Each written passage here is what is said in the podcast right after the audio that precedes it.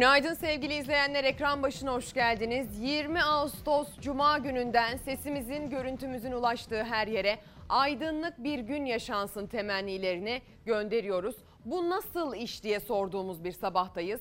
Bu nasıl iş diye sormamızı gerektiren pek çok durumla karşı karşıyayız çünkü. Siz de bu nasıl iş yahu dediğiniz durumlar varsa Twitter'dan ve Instagram'dan bize yazıp gönderebilirsiniz. İşin içinden belki birlikteyken çıkabiliriz sevgili izleyenler. Aktaracağımız çokça e, yeni gelişme var. Çokça sıcak durum var. Koronavirüs salgınıyla alakalı, okulların açılmasıyla alakalı, okulların açılacağı koşullarla alakalı yeni yeni bilgileri sizlere aktarıyor olacağız. Afganistan'dan yeni ve yürek yakan pek çok görüntü geldi. Bunlar bugün gazetelerin manşetine de çokça yansıdı. Onları size aktaracağız sevgili izleyenler. 28 Şubat generallerine tutuklama gerçekleştirildi. Ee, Sinop'ta, Sel bölgesinde, Ayancık'ta, Kastamonu'da, Bozkurt'ta yaşanan son durum, etkili olan son kuvvetli sağanak yağış, bölgeden canlı bağlantılarla size aktaracağımız durumlar söz konusu. Memurlar eylemde sevgili izleyenler. Otomobil fiyatları aldı başını gidiyor. Türkiye birinci seçildi. Otomobil satın alma gücüne bakıldığında gelir gider dengesi içerisinde e, Türkiye en zor otomobil satın alınan ülke olma sıfatına layık bulundu. Bunların hepsini ama hepsini e, konuşacağız. Bu nasıl iş diye soracağız. Sabah gazetesi bahsettiğimiz sıcak gelişmelerden birini manşetine taşımış bugün. Aşı olmayana test sorumluluğu demiş. Bak Başkan Erdoğan yüz yüze eğitim, seyahatler ve toplu kültürel etkinliklerde uygulanacak yeni önlem paketini açıkladı. Öğretmene haftada iki kez PCR testi, üniversitelerde de zorunlu olacak. Yani öğretmenler haftada iki kez e, PCR testi verecek ya da okul personeli eğer aşı olmayı kabul etmiyorsa. Üniversitede ise aşı olmayan üniversite öğrencileri ve üniversite çalışanları için düzenli PCR testleri yapılması talep edilecek. E, uçak ve şehirler arası otobüs yolculuğu, konser, tiyatro ve sinema gibi toplu faaliyetlerde zorunlu PCR testi uygulaması devreye alınacak. Bir de e, AFAD'ın kampanyası ile ilgili kabinemizdeki bakanlar ve çalışma arkadaşlarımızla 7 milyon 430 bin liralık katkıyla bu kampanyaya iştirak ediyoruz şeklindeki Cumhurbaşkanı Erdoğan'ın açıklamaları Sabah gazetesinin manşetinin altında yine her zaman olduğu gibi ya da çoğu zaman olduğu gibi aynen aktarılarak verilmiş. Hadi gelin biz de e, Sayın Cumhurbaşkanı'na kulak verelim. O aşı konusundaki özellikle son e, kararları dinleyelim. Okullarda 6 Eylül'de yüz yüze eğitimin başlamasıyla birlikte öğrencilerle irtibatlı ancak henüz aşı olmamış öğretmen ve diğer personelin haftada en az iki defa PCR testi yaptırmasını isteyeceğiz. Aynı şekilde aşı olmayan üniversite öğrencilerimizin ve üniversite çalışanlarımızdan da düzenli PCR testi yaptırmalarını talep edeceğiz. Uçak ve şehirler arası otobüs yolculuğu, konser, tiyatro ve sinema gibi insanların toplu olarak bulunduğu faaliyetler içinde zorunlu PCR testi uygulamalarını devreye alacağız. Dünyada kimi ülkelerin aşı olmayanlara yönelik çok ciddi kısıtlamalar getirdiğini görüyoruz. Ülkemizde böyle bir zorlamaya ihtiyaç duyulmadan vatandaşlarımızın kendi istekleriyle aşılarını olacaklarına inanıyorum. Cumhurbaşkanı Erdoğan daha önce aşı konusunda herhangi bir mecburiyeti doğru bulmadığı yönünde açıklamalar yapmıştı. Ancak son günlerde dün yaptığı ya da ondan önceki gün yaptığı açıklamalarda aşı konusunda biraz daha ikna çabasının arttığını gözlemlemek mümkün. Bir önceki açıklamasında da hatırlayacaksınız. Demişti ki ben 3 aşımı oldum. E, e, herhalde e, bir sıkıntılı durum olsaydı karşınızda bu böyle bu şekilde olmazdım diye konuşmuştu. Ee, sevgili izleyenler aşı demişken tabii bu aşıların da yeterli olup olmadığı noktasında bir tartışma aldı başını gidiyor. İki doz Sinovac olanların acaba yeterince korunmadığı sonradan mı anlaşıldı şeklinde bir tartışma devam ediyor. Ee, uzmanlar bu konuda aslında neredeyse hemfikir gibi. Ee, hadi gelin hem bilim kurulu toplantısı sonrasında yapılan açıklamalarıyla hem de aşı konusundaki tartışmalarıyla koronavirüs konusunda gelinen son noktaya bakalım. Çok geçmiş olsun. 3 doz aşı olmuş kişilerin iki doz aşı olmuş kişilere göre daha iyi korunduğu anlaşıldı. Elbette ki yarıyor. Elbette ağır hastalığı ve ölümü engelliyor.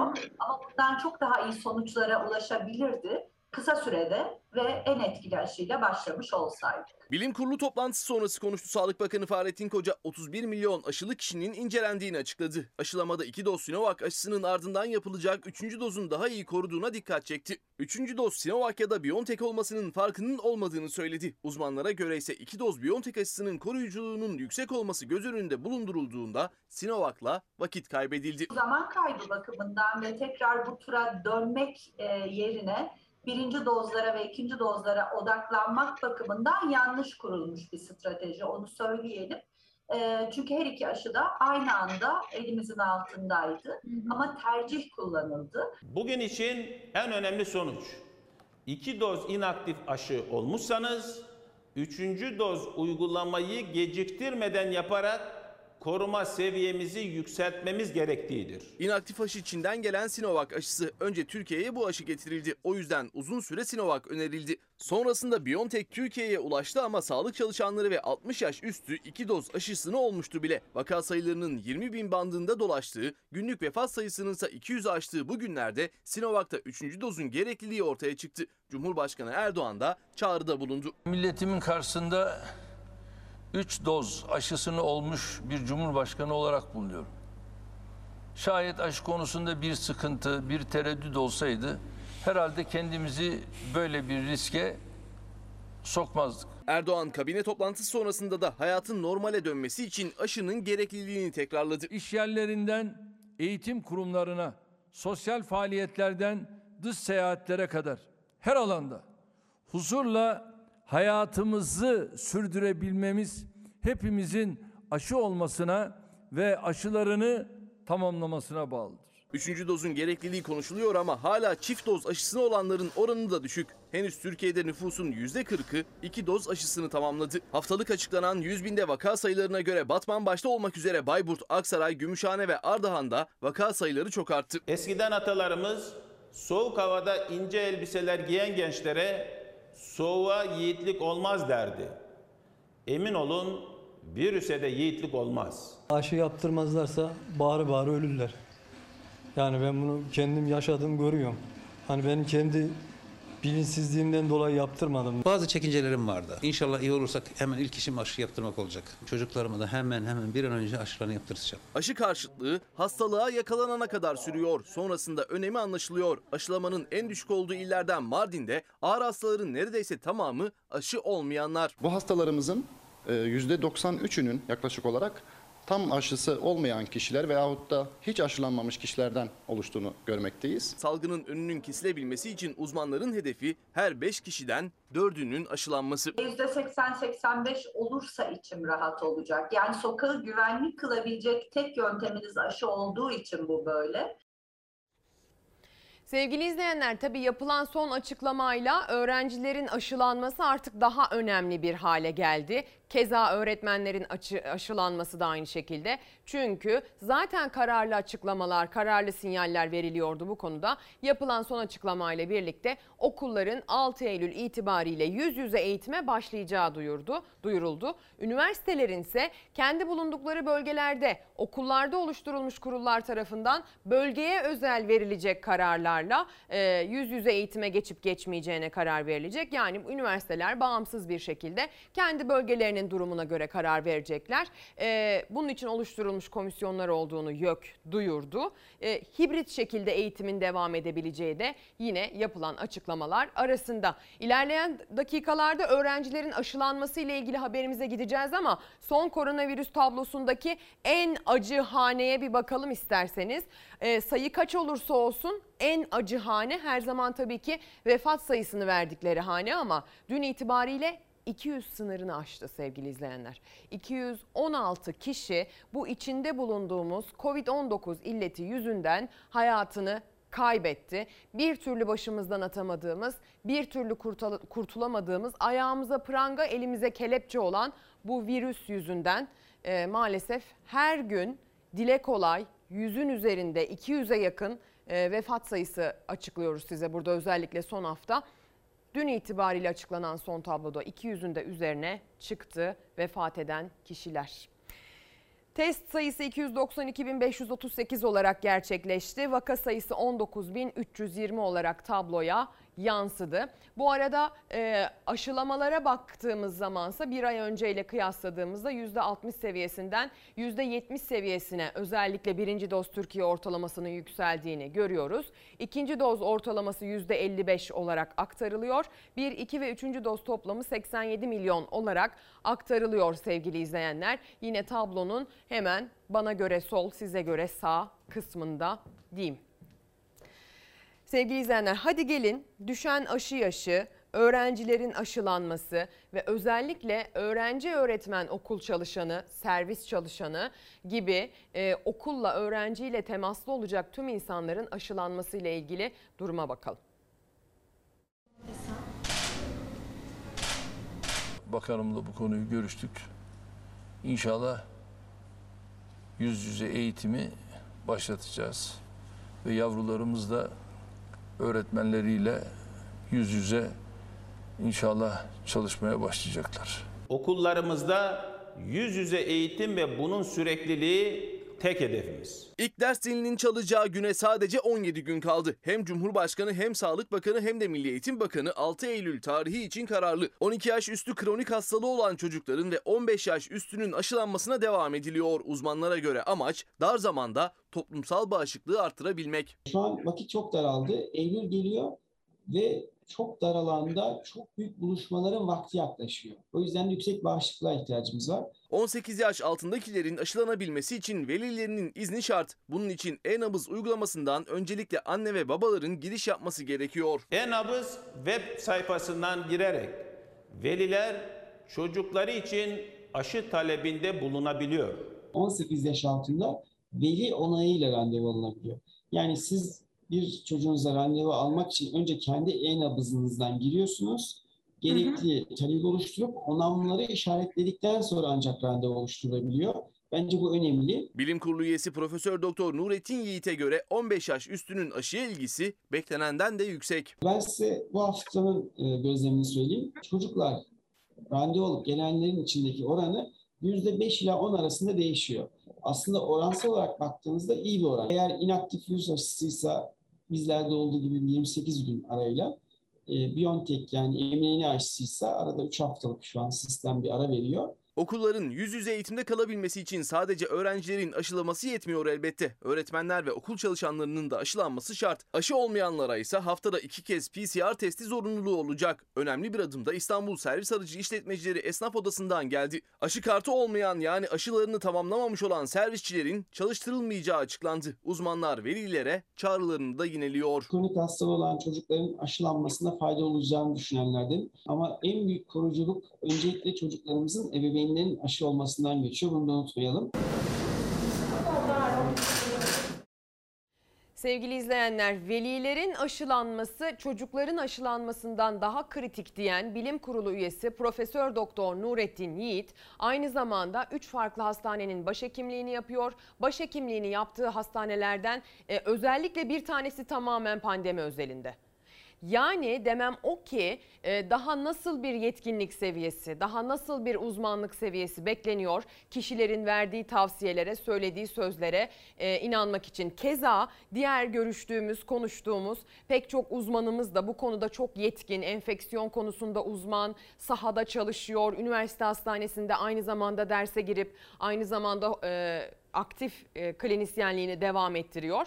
Yani artık en azından kendimiz için olmuyorsak çoluğumuz, çocuğumuz, yeğenimiz, okula gidecek olan e, genç neslimiz, evlatlarımız, zaten çok kayıp yaşamış eğitimi anlamında e, neslimiz için aşı olmak konusunda artık bir kez daha en azından düşünelim demek istiyorum sizlere. Ee, bir de tabii ki öğretmenlerin ne oranda aşılandığı açıklandı. O da çok çok önemli. Türkiye ortalamasının bir nebze üzerinde birinci doz ve ikinci doz aşılamalarına bakıldığında öğretmenlerin. Ama velilerin aşılanması çocukların sağlığı için ne kadar önemliyse öğretmenlerinki de bir o kadar önemli. Ve öğretmenlerin ki aynı zamanda büyük bir rol model olma durumu da teşkil ediyor bilimselliğe bakışı açısından çocuğa bir rol model olmak önemli gibi geliyor bana. Karar Gazetesi fiyasko itirafları demiş Afganistan'da yaşanan son durum ve Türkiye'deki yankılarıyla ilgili. ABD'nin 20 yılda yaklaşık 2 trilyon dolar harcadığı Talibansız Afganistan projesi 10 günde çöktü. Genelkurmay Başkanı Miley'nin ne ben ne de başkaları buna dair bir ibare gördü sözleri en net zafiyet itirafı oldu. İngiltere'de de istihbaratımız bu kadar mı zayıf tepkileri yükseldi. Başkentlerse şipşak yıkımla oluşan yeni kaosa karşı izleyecekleri yol haritalarını apar topar masaya açmak zorunda kaldı. ABD 11 Eylül saldırılarının ardından girdiği Afganistan'da NATO bileşenleriyle birlikte yeni bir yönetim dizayn etmek için çaba ortaya koydu ancak 83 milyar dolar harcanarak eğitilip donatılan Afgan ordusu kurşun atmadan Kabil'in anahtarını teslim etti. Dünyayı şaşırtan hızlı çöküş için ABD Genelkurmay Başkanı Mark Milley ne e, ben ne de başkan başkaları Afgan ordusunun ve bu hükümetin 11 gün içinde çökeceğine dair bir ibare gördü dedi. Bir itiraf da İngiltere'den geldi. İngiltere Başbakanı Johnson çöküşün Taliban'ın öngördüğünden bile hızlı olduğunu kaydetti diyor. Dünyaya diyalog mesajları veren militanların Celalabad'da açtığı ateşte 7 kişi can verirken bu kez Esadabad'da ölümlerin tahliye uçuşlarının kaos ortamında sürdüğü Kabil Havalimanı'ndaysa son 5 günde en az 12 kişi hayatını kaybetti diyor gazetenin editörleri. Uygulanacak sistemin kesinlikle şeriat olduğunu söyleyen Taliban sözcüsü Vayadullah Haşimi kızlara okul izni verilip verilmeyeceğine ulemalarımız karar verecek dedi dünyanın gözü önünde gerçekleşiyor. Bunlar gerçekten inanması çok zor. İlerleyen dakikalarda size bir görüntü izleteceğim. Ee, gazete manşetlerinde de var. Oralardan da okuyacağız. Bugün benim sınavım olacak bu haberleri size aktarmak. Ağlamadan, gözyaşı dökmeden bunları size aktarmak. Amerika Birleşik Devletleri suçunu böyle örtmeye çalıştı. Kökten dinci örgüt Taliban'ın doğumunda ve büyümesinde başrol oynayan ABD karanlıkta bıraktığı Afganistan'daki suçlarını insani yardım kılıfıyla örtmeye çalışıyor. Kitle iletişim araçlarıyla Afgan çocuklar ve kadınlara yönelik sözde ABD koruması servis ediliyor diyor. Amerika buradan ellerini yıkayıp çıktı ve geride kalanların asla ne durumda olduğuna bakmadı. Zaten girerken de e, kimsenin kara kaşına kara gözüne girmemişti öyle değil mi sevgili izleyenler? Hadi gelin e, Taliban yöneticilerinin itidalli ve ılımlı açıklamalarını memnuniyetle karşılıyoruz diyen Cumhurbaşkanı'nın sözleri ve Afganistan'daki son duruma bakalım.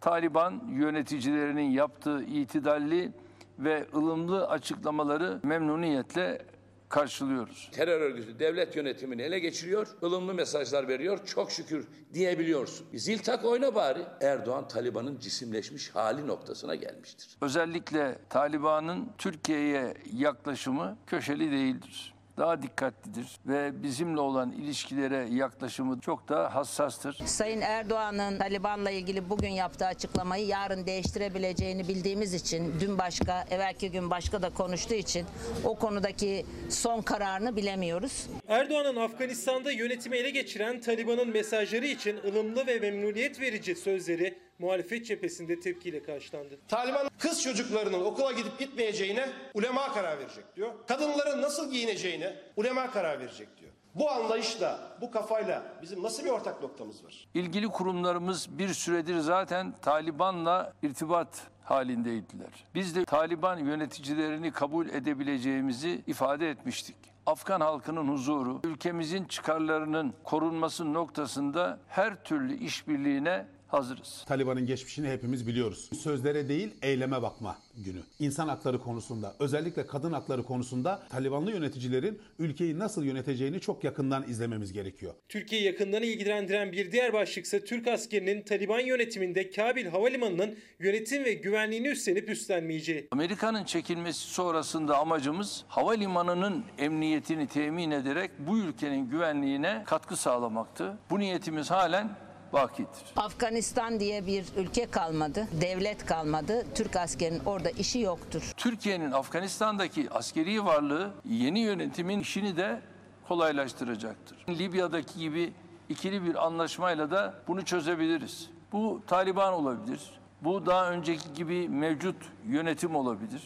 Bunların hepsiyle bizim dostluğumuz var, arkadaşlığımız var. Taliban'ın ele geçirdiği Afganistan'da bir tek Mehmetçiyi bırakmak ateşle oynamaktır. Cumhurbaşkanının açıklamalarından Türk askerinin kısa vadede Kabil'den çekilmesinin söz konusu olmadığı anlaşılıyor. Ankara, Afganistan'daki güçlerle yapacağı görüşmeyle sürece karar verecek.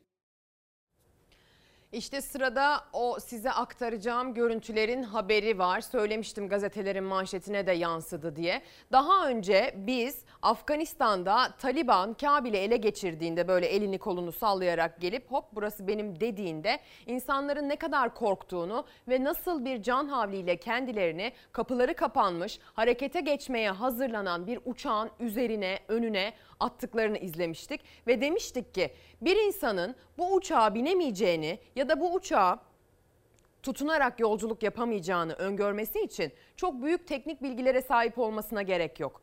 Ee, nasıl bir can havli, nasıl bir çaresizlik yaşanıyor varın düşünün demiştik. Orada yüzlerce insan var. Hadi bir tanesi iki, iki tanesi teknik bilgiyi bilmiyor olsun.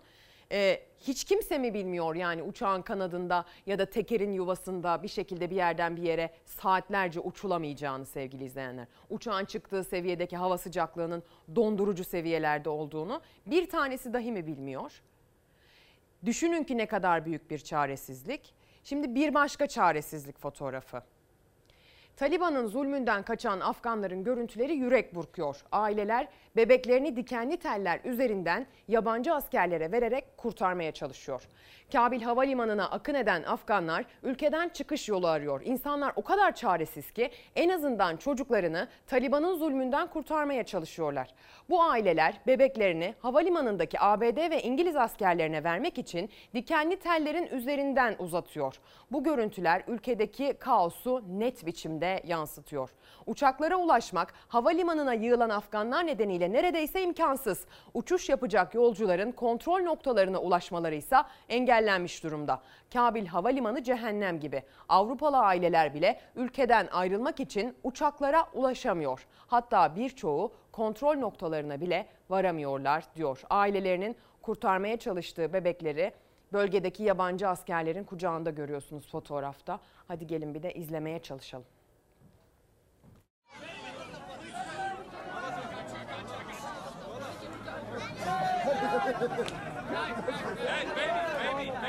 Karadeniz'e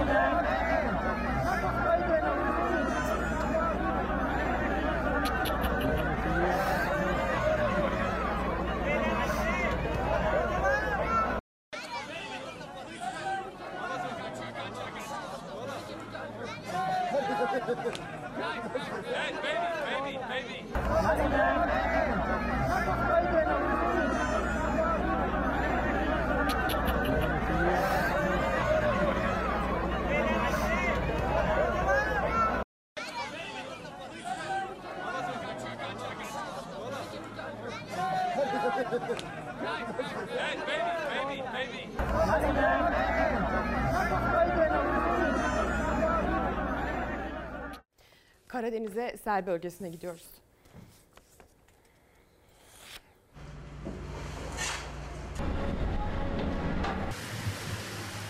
En büyük üzüntümüz can kaybımızın çok olmasıdır. Şu ana kadar sele kapılan 78 vatandaşımızın cenazesine ulaşılmıştır. Kayıp olduğu bildirilen vatandaşlarımızı yine arama çalışmalarımız devam ediyor. İlçe merkezinde temizlik ve enkaz çalışmaları, dağların eteklerinde, derelerde ise ekiplerin kayıp arama mesaisi durmadan sürüyor sel bölgesinde. Afetin 10. gününde Kastamonu, Sinop ve Bartın'da can kaybı 78, kayıp ihbarı ise 34. Kastamonu Bozkurt'ta yıkılan Ölçer Apartmanı'nın müteahhiti Mehmet Ö ise tutuklandı.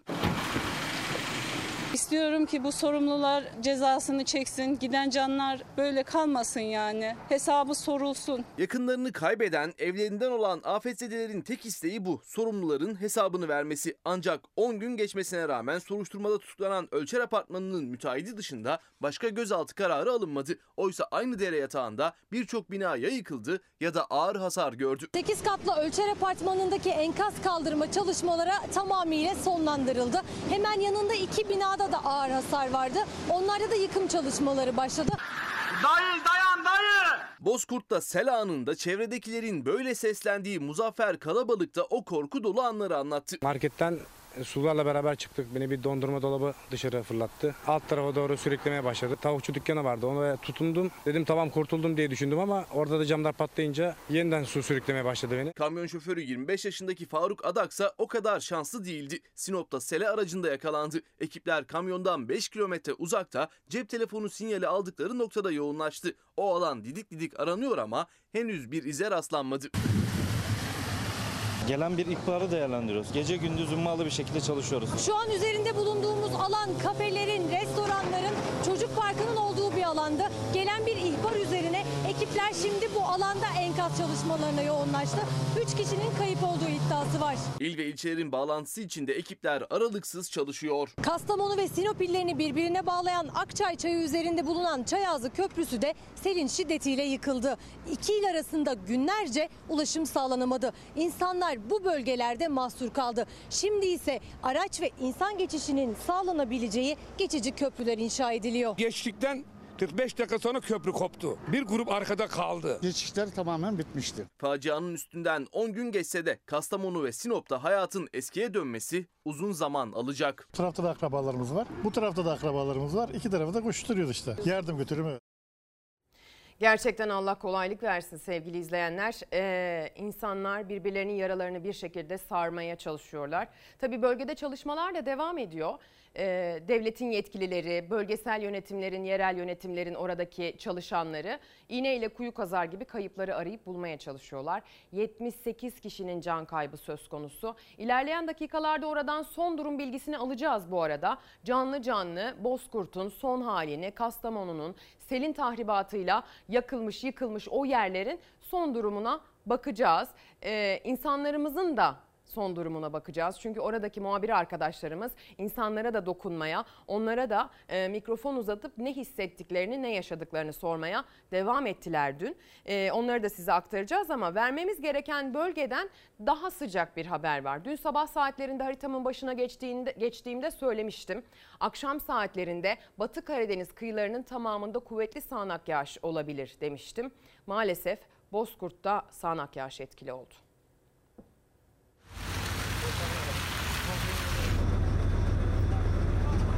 Selin vurduğu Kastamonu Bozkurt'ta gece saatlerinde sağanak yağış etkili oldu. Kurulan seyyar askeri köprü yeni bir sel ihtimaline karşı kaldırıldı. Sel felaketinin en çok vurduğu yer Kastamonu'nun Bozkurt ilçesi oldu. İlçede yıkılan köprüler nedeniyle ulaşımın aksamaması, arama çalışmalarının ve tedarikin sürebilmesi için seyyar köprü kuruldu. Dün akşam ve gece saatlerinde Bozkurt'ta sağanak yağış vardı. Sel felaketinin yaralarını sarmak için orada olan görevliler ve vatandaşlar sağanakla birlikte cami avlularına, çadırlara ve duraklara sığındı. Trafik ekipleri de sürücüleri dikkatli olmaları konusunda uyardı. Yeni bir sel felaketine karşı temkinli olmalarını istedi.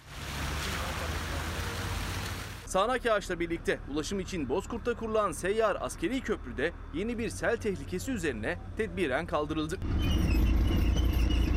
Karadeniz bölgesi için sağanak yağış uyarıları var. Yağışların Karadeniz'in farklı bölgelerinde devam edeceği görülüyor. Buradan bölgedeki vatandaşlarımızı sel baskınlarına karşı dikkatli olmaya, kurumlarımızı tedbirlerini artırmaya davet ediyorum. Cumhurbaşkanı Erdoğan dün yaptığı açıklamada da ben belediye başkanlığımdan bu yana karşıyım dere yataklarına ev yapılmasına. Bunu hep söylerim. Dikey mimariye karşıyım gibi konuşmuştu. Yani aslında az evvelki e, açıklamasında da duyduğumuz gibi genellikle tavsiye verir nitelikte cümleler kuruyor. Ama biz de şunu istiyoruz bu ülkenin vatandaşları olarak sınırları belli kanunlarla bölgesel çözümler üretilsin. Karadeniz'e sele çözüm üretilsin. İç Anadolu bölgesi, Ege bölgesi, Güneydoğu Anadolu bölgesi, Doğu Anadolu bölgesi ise kuraklık konusunda bir takım kurallar, kaideler belli olsun, çerçeveler çizilsin ve iklim değişimiyle vatandaşın mücadelesine katkı sağlansın. Kriz çıkmadan önce o krizin öncesinde yaşanabilecekler bilindiği için o bilgi ışığında riskler azaltılsın. Bugün itibariyle Batı Karadeniz kıyılarında ve tüm aslında Karadeniz kıyılarında aşağı yukarı yağışlı havanın etkisi devam edecek. Dün kuvvetli sağanak yağışın etkili olduğu Kastamonu Bozkurt çevrelerinde de Sinop Bartın Kastamonu civarında genel olarak kuvvetli sağanak yağış yine sabah erken saatlerde etkili olmaya devam edebilir. Gün içerisinde peyderpey yağmur, peyderpey güneş şeklinde bir hava etkili olacaktır. Ancak günün ilerleyen saatlerinde Doğu Karadeniz kıyılarında yağışın kuvvetlenme ihtimali daha yüksek görünüyor. Trabzon, Rize, Artvin, Giresun çevrelerinde e, aman dikkat diyelim. E, biliyorsunuz çaylıklarda bir hasat süreci var ya da çalışma süreci var. Fındık bahçelerinde bir hasat süreci var. Yani dolayısıyla kendimizi çokça korumamız gereken bir durum söz konusu. Trabzon, Giresun çevrelerinde de özellikle dikkat etmek gerekiyor. Sıcaklıklarda bir artış var sevgili izleyenler. Akdeniz bölgesine baktığımızda, e, İç Ege'ye baktığımızda ve yine Akdeniz bölgesinin doğusunda ve Güneydoğu Anadolu bölgesinde de mevsim normalleri dahi olsa kendimizi korumamız gereken gün ortası sıcaklıkları hakim. Gazete manşetlerine bakarak devam edelim. Bu nasıl iş diye sorduğumuz bir gün ya bugün. Bu nasıl iş diyelim ve içimiz, canımız, hayatımız yandı başlığını okuyalım. Vatandaş Akşener'e içini döktü. Orman yangınında mallarının yanı sıra anılarını da yitiren Marmarisli köylü kadın konuşurken hem ağladı hem anlattı hem de ağlattı. İyi Parti lideri Meral Akşener yangından etkilenen bölgelere yaptığı ziyaretlerinde e, ziyaretlerine dün Muğla Marmaris'te devam etti. Hisar önünde Akşener'e derdini anlatmak isteyen yaşlı bir kadın gözyaşlarını tutamadı. İçimiz, canımız, her şeyimiz yandı diye ağladı. Bir başka köylü de sarayı korumak için helikopterler, yangın arabaları hep oradaydı ama bizim köy yandı. Bize Allah yardım etti, başka kimse yardım etmedi diye sitem etti diyor. Akşener küle dönen ormanlar için el ele verip üstesinden geleceğiz dedi. Meral Akşener Marmaris yangınından etkilenen afetzedelerin derdini dinleyip sizin sesiniz olacağım, sürekli tekrar ederek sizi gündemde tutup bu mağduriyetlerin giderilmesi için gayret edeceğim diye konuştu diyor. Gazete tüm detaylarıyla Meral Akşener'in yangın bölgesindeki ziyaretini ele almış. Biz de e, takip ettik e, Meral Akşener'i sevgili izleyenler. Bakın kimlerle karşılaştı, ne sohbetler etti.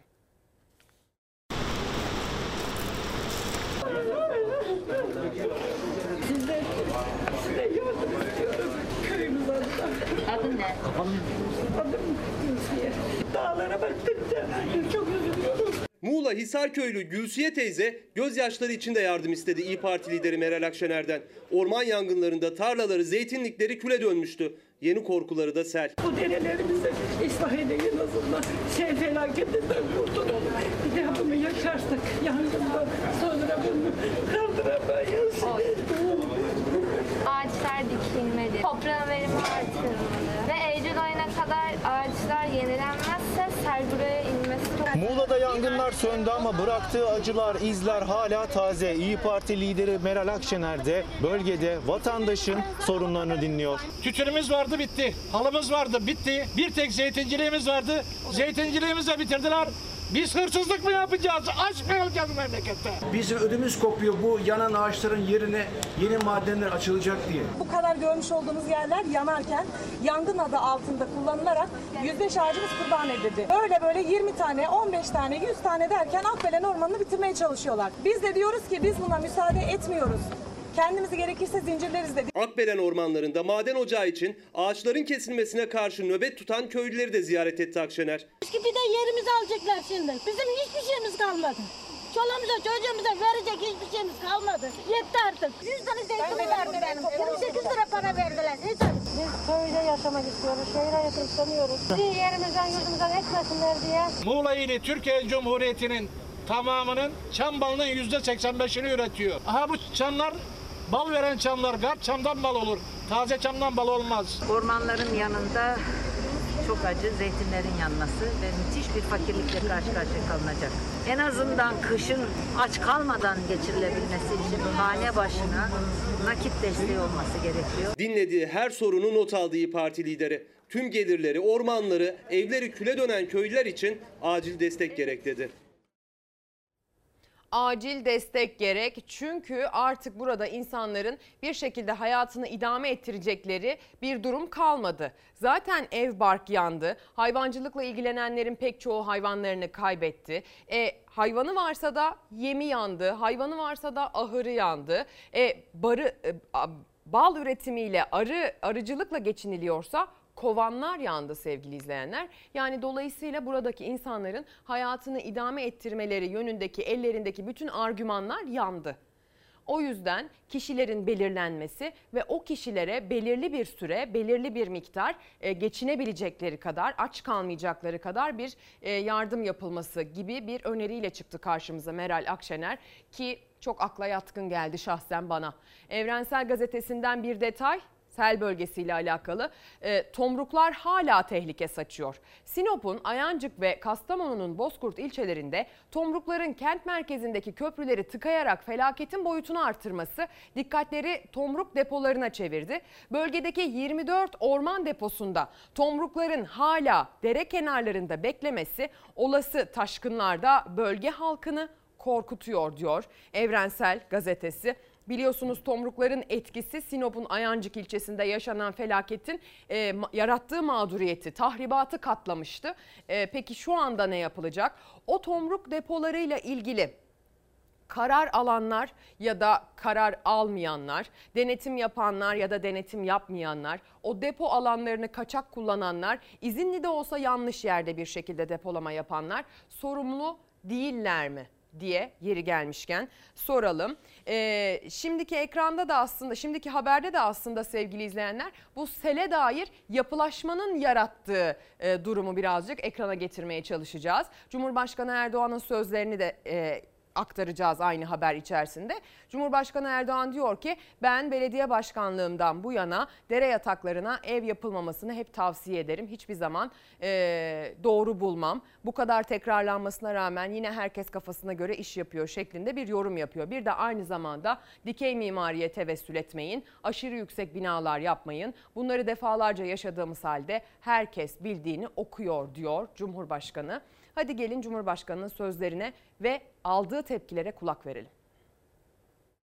Dere yatağına konut yapımını ta belediye başkanlığımdan beri hep aksini söylemişimdir. Sakın ha yapmayın. Sakın ha dikey mimariye tevessül etmeyin. Aşırı yüksek binalar yapmayın. Suçlu milletmiş. Dere yataklarında ev yapılmamasını önermiş. Dikey mimariye karşıymış. Ama millet buna rağmen bunları yaparak büyük bir felakete sebep olmuş. Herkes elini yıkayıp çıkıyor. Rize ardından Kastamonu, Sinop, Bartın son 10 günde sadece sel felaketlerinde onlarca insanını kaybetti Türkiye. Muhalefet zaten söylüyordu ama Cumhurbaşkanı da sel bölgelerinde felaketin boyutunun artmasının dere yataklarındaki yapılaşma olduğunun altını çizdi. Ben hep karşıydım diyerek. Sinop'ta evi yıkılan selzedeler de telefonda görüştükleri Kılıçdaroğlu'ndan yardım istedi. Üç kere selden çıktık, bir kere depremden çıktık. Bizi dere yatağına koyma.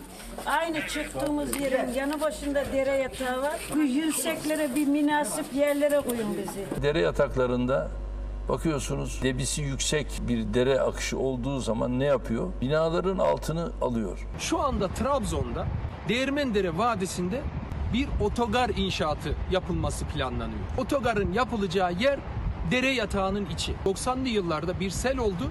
Şu an otogarın yapılacağı o alan sular altında kaldı. CHP milletvekili Ahmet Kaya, Trabzon Büyükşehir Belediyesi'nin yeni terminal binası için dere yatağını seçtiğini söyleyerek projenin iptalini istedi.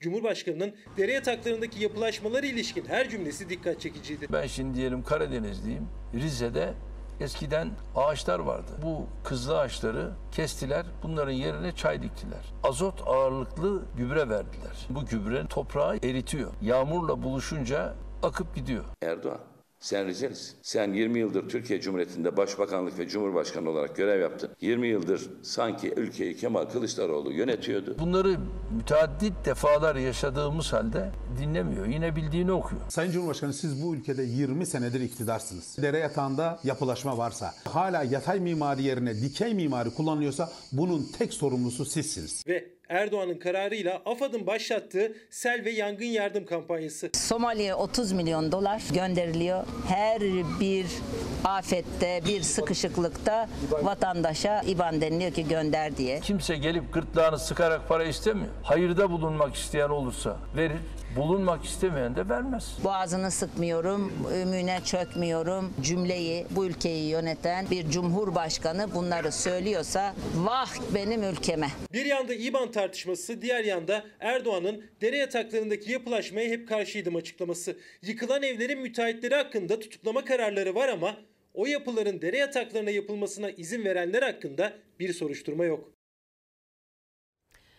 Sevgili izleyenler bu nasıl iş diye yıllardır sorduğumuz bir sorudur yapılaşma ile ilgili sıkıntı. Özellikle Karadeniz ve sağanak kelimeleri aynı cümle içerisinde geçtiği zaman hep deriz ki lütfen tedbiri en üst seviyede tutun. Çünkü Karadeniz'de hiçbir sağanak artık normal gelmiyor ve nerede ne kadar yıkıcı olacağını tahmin etmekte gerçekten kullandığınız en üst seviye teknolojiye rağmen e, çok zor. O yüzden tedbirin aslında her an her şey olabilecekmiş gibi ve her an en kötüsü olabilecekmiş gibi alınması lazım. Altyapı, üst yapı anlamında.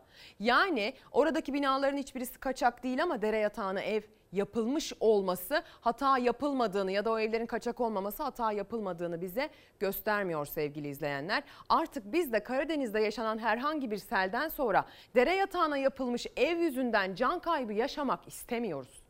Bu nasıl iştir ya? Kaç kere yaşanması lazım bunun? Bunun kuralının, kaidesinin, çerçevesinin belirlenmesi için sevgili izleyenler. Gerçekten artık uzmanı da bıktı. e, bunun haberini vereni de bıktı. Yaşayanı zaten çoktan bıktı. O yüzden gelin sel bölgesinden güzel bir görüntüyle içimizi ferahlatalım. Bakın sevgili izleyenler. Atatürk portresini elleriyle temizleyen oradaki askerimiz, jandarmamız. Selin vurduğu Bozkurt ilçesinde temizlik çalışması yapan askerler buldukları Atatürk portresi üzerindeki çamuru elleriyle temizledi. Jandarma Genel Komutanlığı da bu fotoğrafı sosyal medya hesaplarında paylaştı. Dünyanın hiçbir ordusunda yüreği seninkinden daha temiz, daha sağlam bir askere rast gelinmemiştir. Sözleri Gazi Mustafa Kemal Atatürk'e ait. Zaten bugünler Atatürk'ün kıymetini çok daha iyi anladığımız günler değil mi? Kısa bir ara. Günaydın sevgili izleyenler. Bir kez daha ekran başına hoş geldiniz. Çalar Saat tüm hızıyla devam ediyor. Bugün takvim yaprakları 20 Ağustos 2021 Cuma gününü işaret ediyor. Bu 20 Ağustos tarihi özellikle üniversite sınavına girmiş öğrencilerimiz ve üniversite öğrencisi adayı olan genç kardeşlerimiz için çok önemli. Velileri için de bir o kadar önemli. E, bugün artık e, sonuçlarını yani tercih belgelerini teslim edecekler. İnternet üzerinden veya elden bizim zamanımızda elden teslim edilirdi. Şimdi artık işler galiba daha online yürüyor. E, bugün onlar için de önemli bir tarih uzatılmıştı biliyorsunuz. Yangın dolayısıyla, afetler dolayısıyla süre bir hafta kadar daha uzatılmıştı. Onlar için de önemli bir tarih. Yaptıkları tercihler, seçimleri, alacakları sonuçlar onlar için hayırlı uğurlu olsun diyelim. Bir de hatırlatalım bu köprüden önceki son çıkış gibi görünse de öyle olmayabilir. Aklınızda olsun.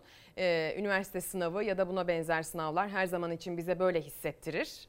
Ee, o yollardan geçtik. Ama unutmayın ki ne kim olduğunuzu belirleyen sayılar o kağıtta yazanlar ne de okuyacağınız üniversite sizin nasıl bir insan olduğunuzu kim olduğunuzu belirleyecek yegane koşul. O yüzden e, lütfen umudunuzu yitirmeyiniz e, hedefinizi netleştirdikten sonra o hedefe doğru emin adımlarla yürümeye devam ediniz. Bir abla tavsiyesi.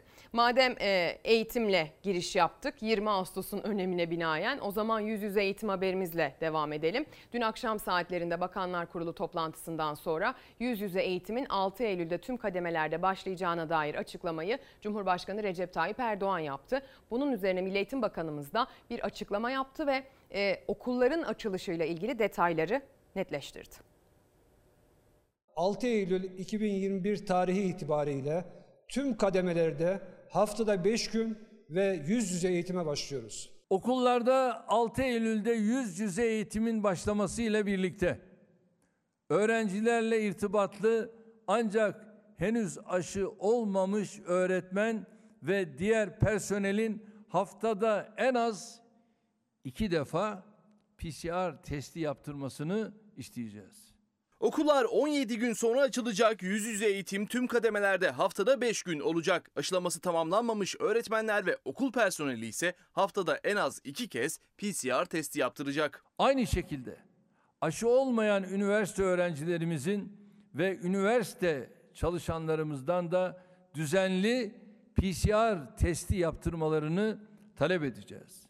Hedefimiz sağlık koşulları aksini gerektirmediği sürece salgın öncesinde olduğu gibi okullarımızda tam zamanlı yüz yüze eğitimi devam ettirmek. 6 Eylül'de başlayacak eğitim öğretim yılı için hedef yüz yüze eğitimde aksama yaşanmaması. Bu yüzden aşılama çok önemli. Aşılaması tamamlanmamış öğretmen ve okul personelinden istenecek haftada 2 kez PCR testi ise devlet hastanelerinde ücretsiz olacak. Okulların açılmasıyla kantinler, yemekhaneler ve pansiyonlarda açılacaktır.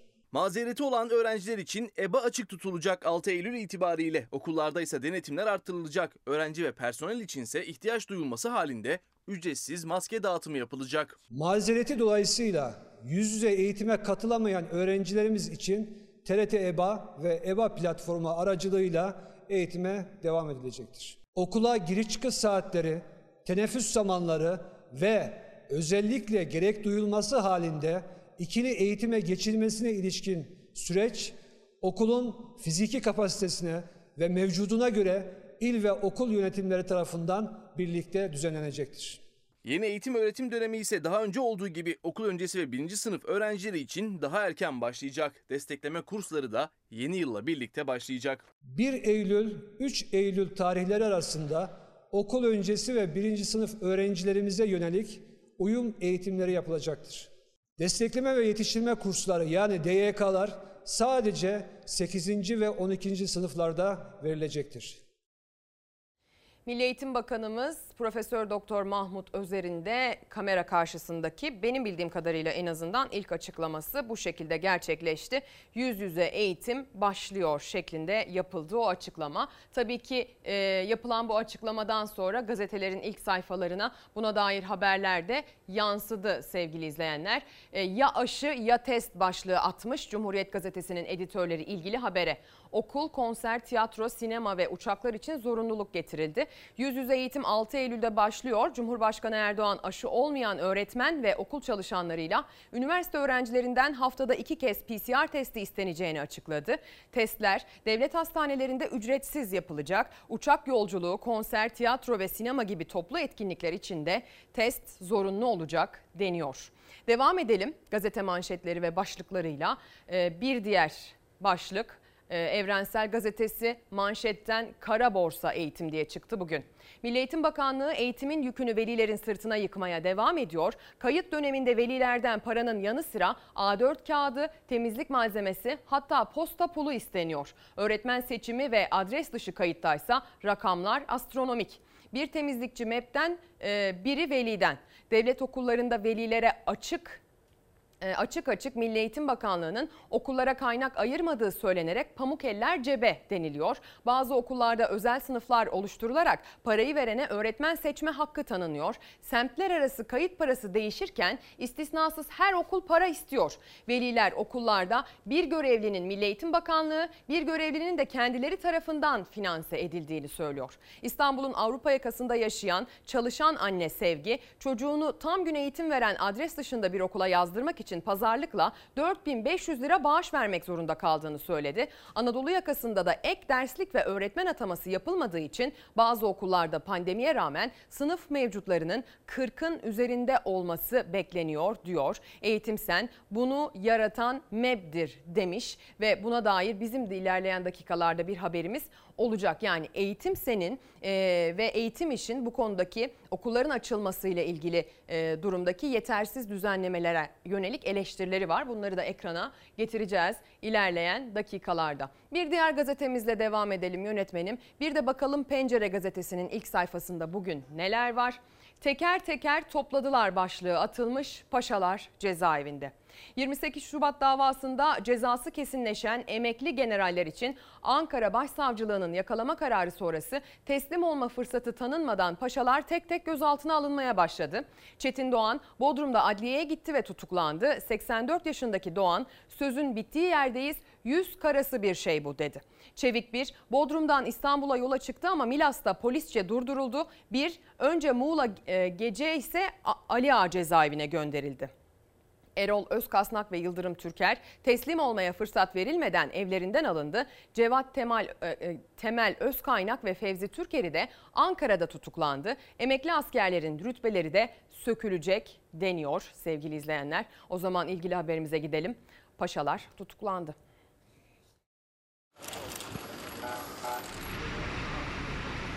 28 Şubat davasında müebbet hapis cezasına çarptırılan emekli askerler için tutuklama kararı verildi. Mahkeme 14 emekli askerin rütbelerinin sökülmesi için de Genelkurmay Başkanlığı ve Milli Savunma Bakanlığı'na yazı gönderdi. Cezası kesinleşen emekli askerler tutuklanarak cezaevine gönderildi.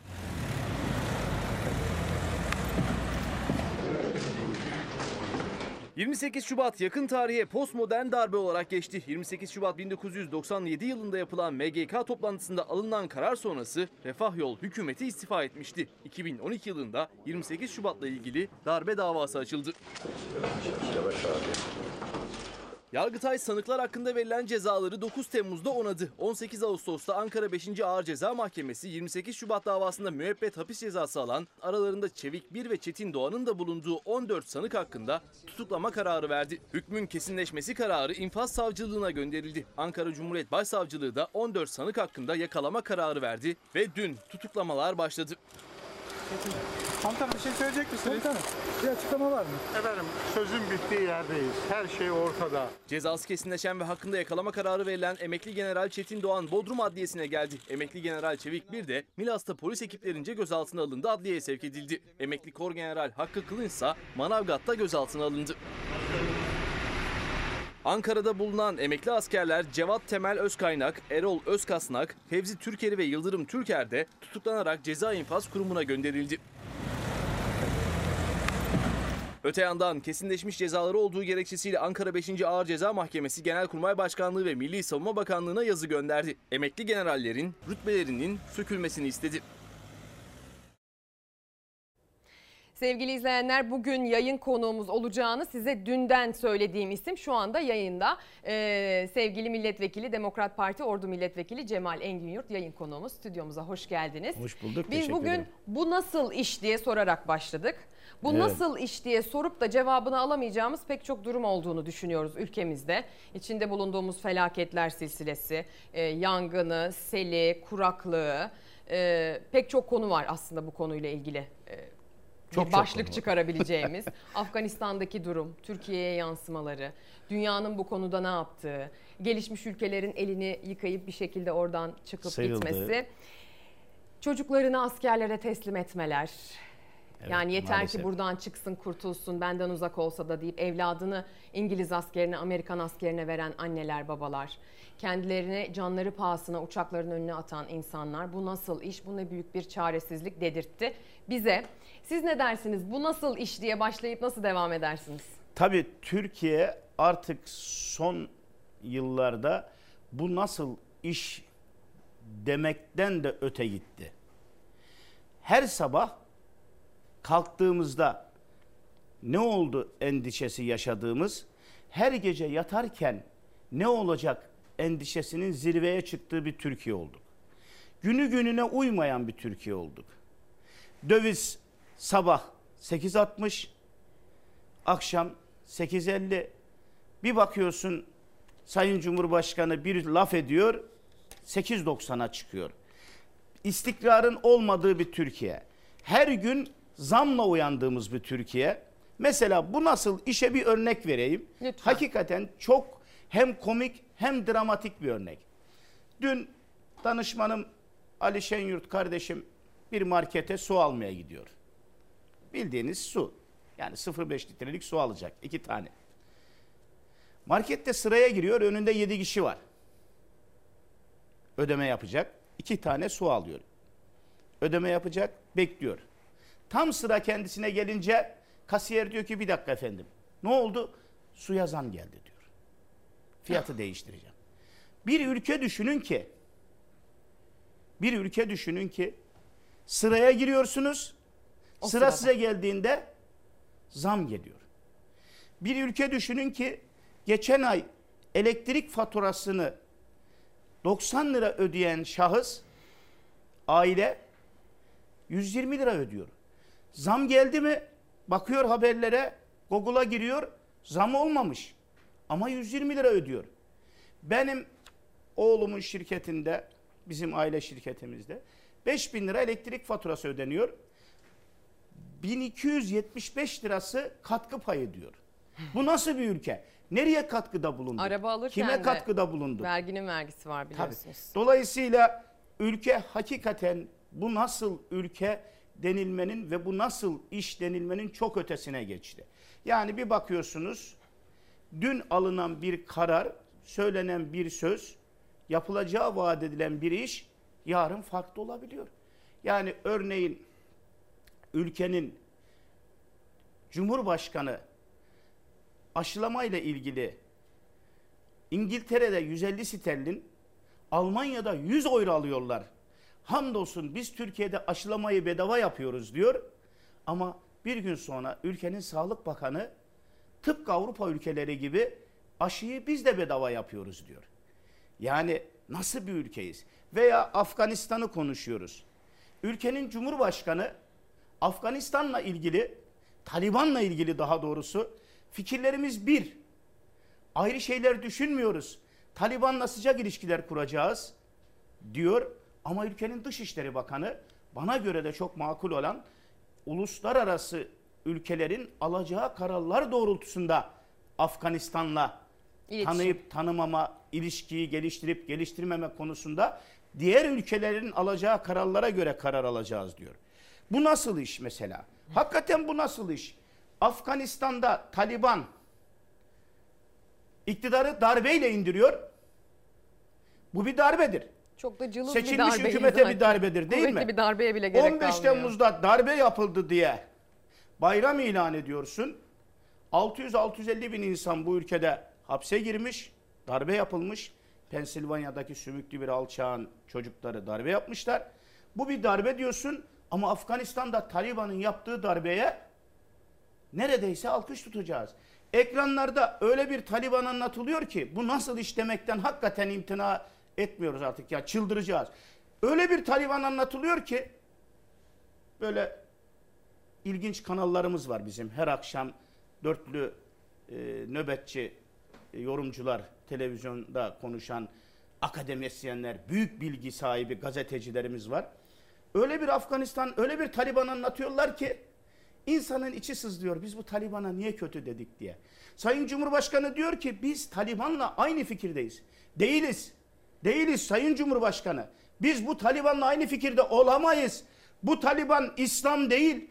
Bu Taliban Müslüman değil. Müslüman olamaz. Müslüman kendi kardeşine, kendi dindaşına, kafasına kurşun sıkamaz. Bir kadını sokak ortasında infaz edemez. Müslüman 6 yaşındaki çocuğa tacizde, tecavüzde bulunamaz. Müslüman sokak ortasında insanları elinde keleş silahla, odunla döver gibi dövemez. Müslüman Müslümanı öldüremez. Allah Kur'an-ı Kerim'de bir insanı öldüren bir, bin insanı öldürmüş gibi olur derken bunlar her gün sokak ortasında daha dün beş infaz yapıyor sokak ortasında. Biz diyoruz ki Taliban Müslüman. Seviniyorlar efendim Taliban şeriatı getirdi. Bu Taliban'ınki şeriat değil. Bu Taliban İslam değil. Kadına zulmeden bir İslam olmaz.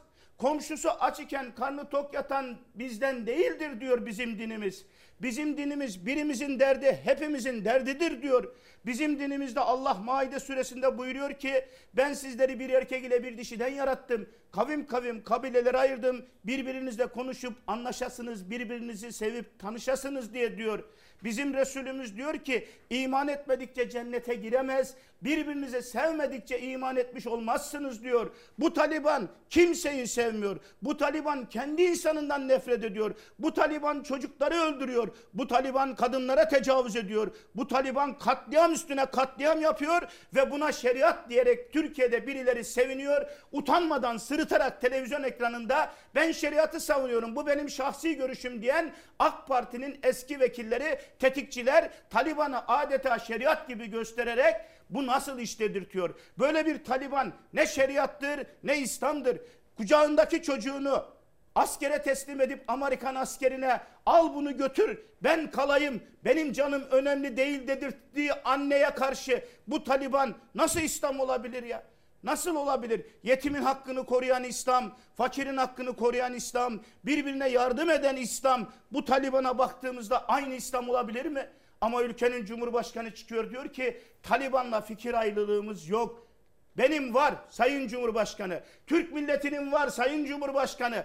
Biz demokratik ve layık Türkiye Cumhuriyeti'nde yaşıyoruz. Mustafa Kemal Atatürk bize layık ve demokrat bir Türkiye bıraktı. Birbirinizi sevin dedi. Kürdü, Türkü, Lazı, Çerkesi birbirinizle kavga etmeyin. Bu cumhuriyeti size emanet bıraktım dedi. Din, diyanet diye kavga etmeyin. Alevi, Sunni diye çatışmayın dedi. 83 milyon bir ve beraber olmamız gerekirken şu anda neredeyse Taliban'ı sevmiyoruz diye, Taliban'ı kötülüyoruz diye bizi din dışı ilan edecek kadar yoldan çıkmış olanlar var. Sevmiyoruz Taliban'ı. Bu Taliban tekrar söylüyorum İslam değildir. Efendim Taliban Amerikan işgaline son vermiş. Geçin bu işlere. Hangi Amerikan işgaline son verdi? Taliban'ı yaratan Amerika. Taliban'ı doğuran Amerika.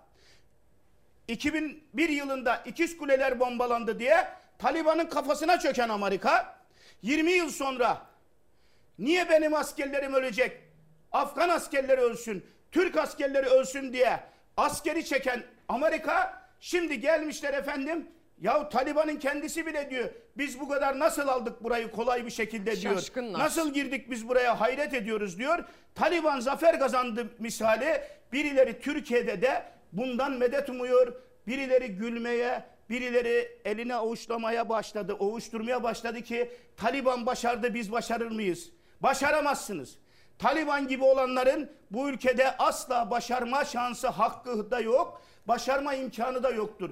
Cumhuriyete bağlı olan bizler ve Demokrat Parti geleneğinin temsilcileri, Türkiye Cumhuriyeti Devleti'ni sevenler, Atatürk'ün çocukları bu ülkede bir Taliban oluşmasına dün de müsaade etmediler, bugün de etmeyecekler, yarın da etmeyecekler. Benim Sayın Cumhurbaşkanı'na tavsiyem şudur.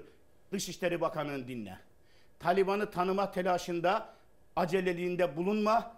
Dışişleri Bakanı Sayın Mevlüt Çavuşoğlu'nun dediği gibi dış dünyayı takip et. Kanada tanımıyorum diyor. Amerika tanımıyor. Rusya tanımıyor. Aceleye gerek yok diyor. Türkiye olarak bize ne oluyor ya?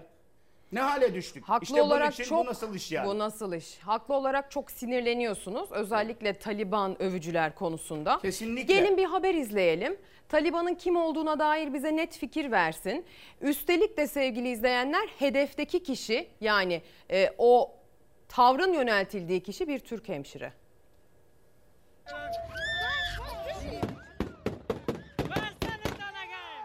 Biz Türküz diye bağırdıkça Taliban bize kırbaçla geri püskürttü. Afganistan'dan dönen Türk hemşire Kabil'de yaşadığı dehşeti anlattı. Ankara tahliye planıyla Türk vatandaşları ve Taliban'ın hedefindeki Afgan devlet adamlarını kurtardı. Ülkede kaos sürerken Taliban'a karşı direniş başladı. Taliban'ın yönetimi ele geçirmesinin ardından Afganistan'da gerilim tırmandı. Ülkeden ayrılmak isteyen aileler Kabil Havalimanı önünde beklerken silah sesleri hiç susmuyor. Taliban kalabalığı dağıtmak için kırbaç dahil her yolu deniyor.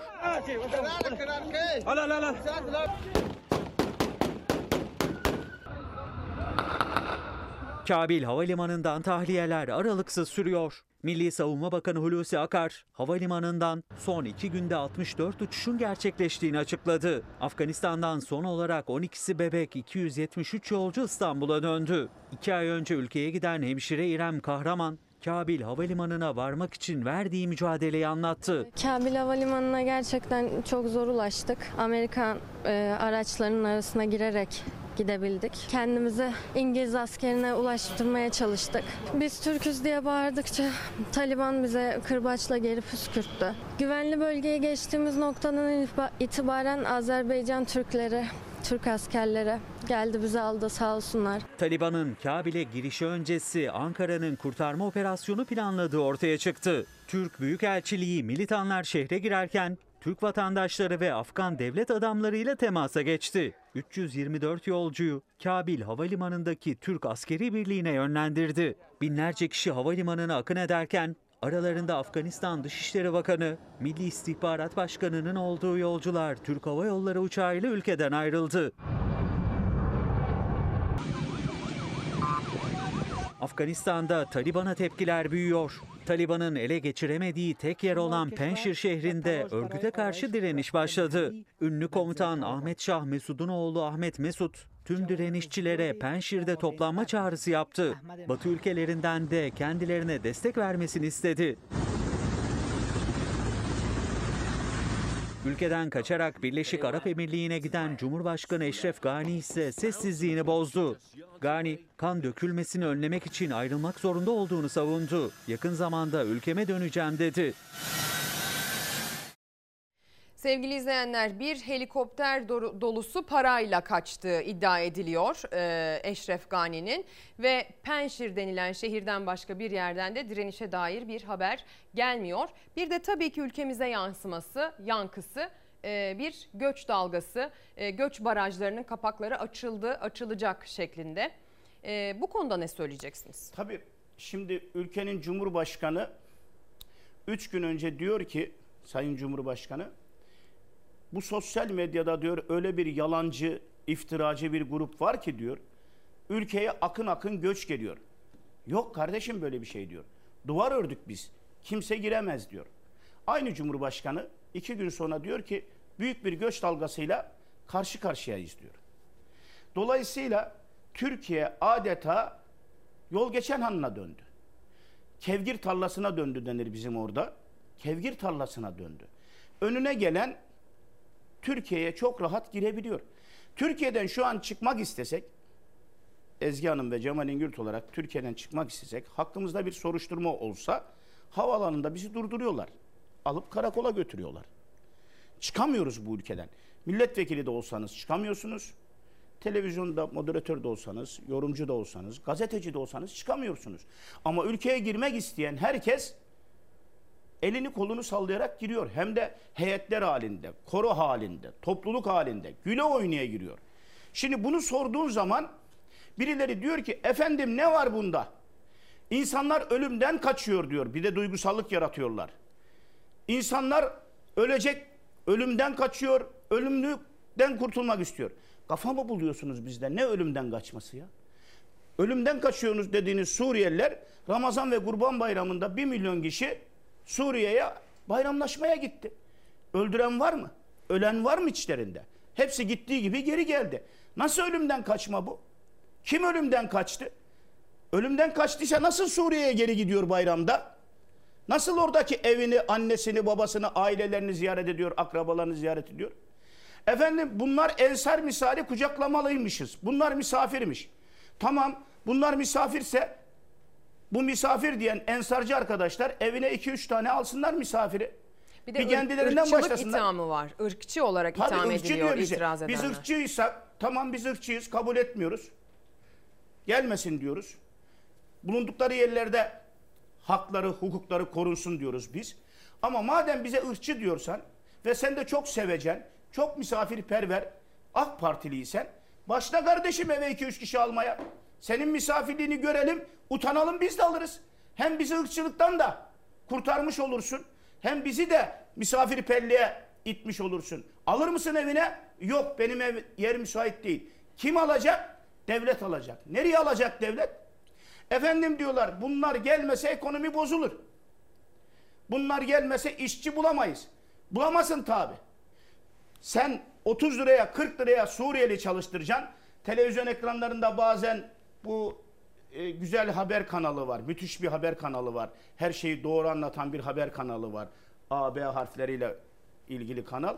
Diyor ki efendim işçi bulamıyoruz diyor ya.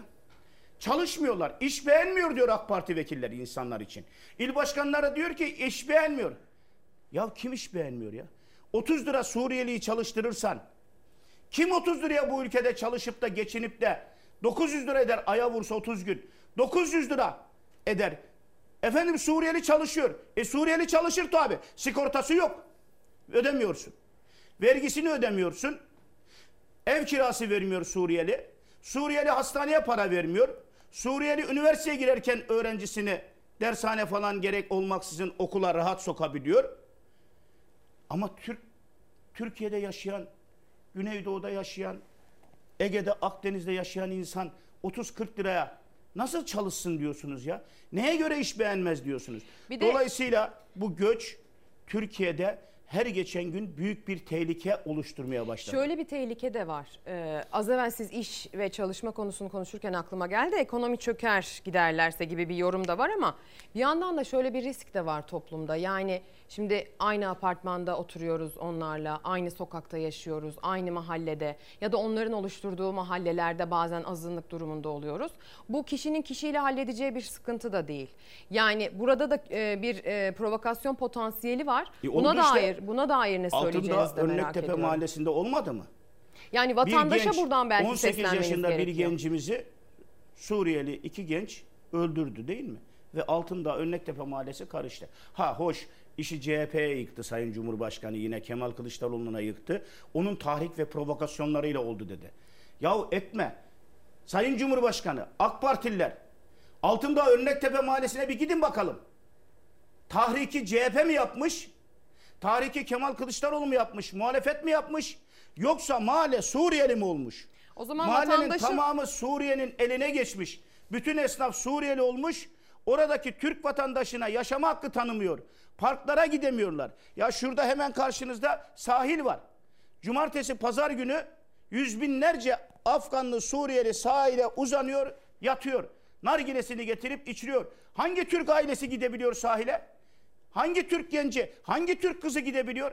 Efendim münferit olaylarmış. Bu kadar münferit olay olmaz ki. Taciz eden mi istersin, tecavüz eden mi istersin, hırsızlık yapan. Ya birbirlerini öldürmeye başladılar ya. Ama işte bu böyle çözülecek bir şey değil. Bunu bu sistemsel olarak çözülecek Tabii, bir şey. Vatandaşın mülteciyle birebir adalet arayışına girmesi vatandaşın kendine zarar, bu topluma, bu ülkeye Ezgi zarar. Bakın artı şu var.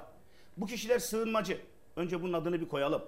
O da çok Mülteci karışık. değil. O konuda da kafa Bunlar çok karışık. sığınmacı, göçmen. Dolayısıyla siz bunları ülke içerisinde alamazsınız. Almanya'da, Fransa'da, Hollanda'da gittiğinizde göçmenler, sığınmacılar ayrı bir alanda ikamet ettirilir. Siz bu sığınmacıları Türkiye'nin her yerine yaydınız. Bu göçmenleri her yere yaydınız. Sığınmacı ne demektir? Kaçtığı ülkede şartlar düzeldikçe geriye dönmek üzere sığınma olarak alırsınız değil mi?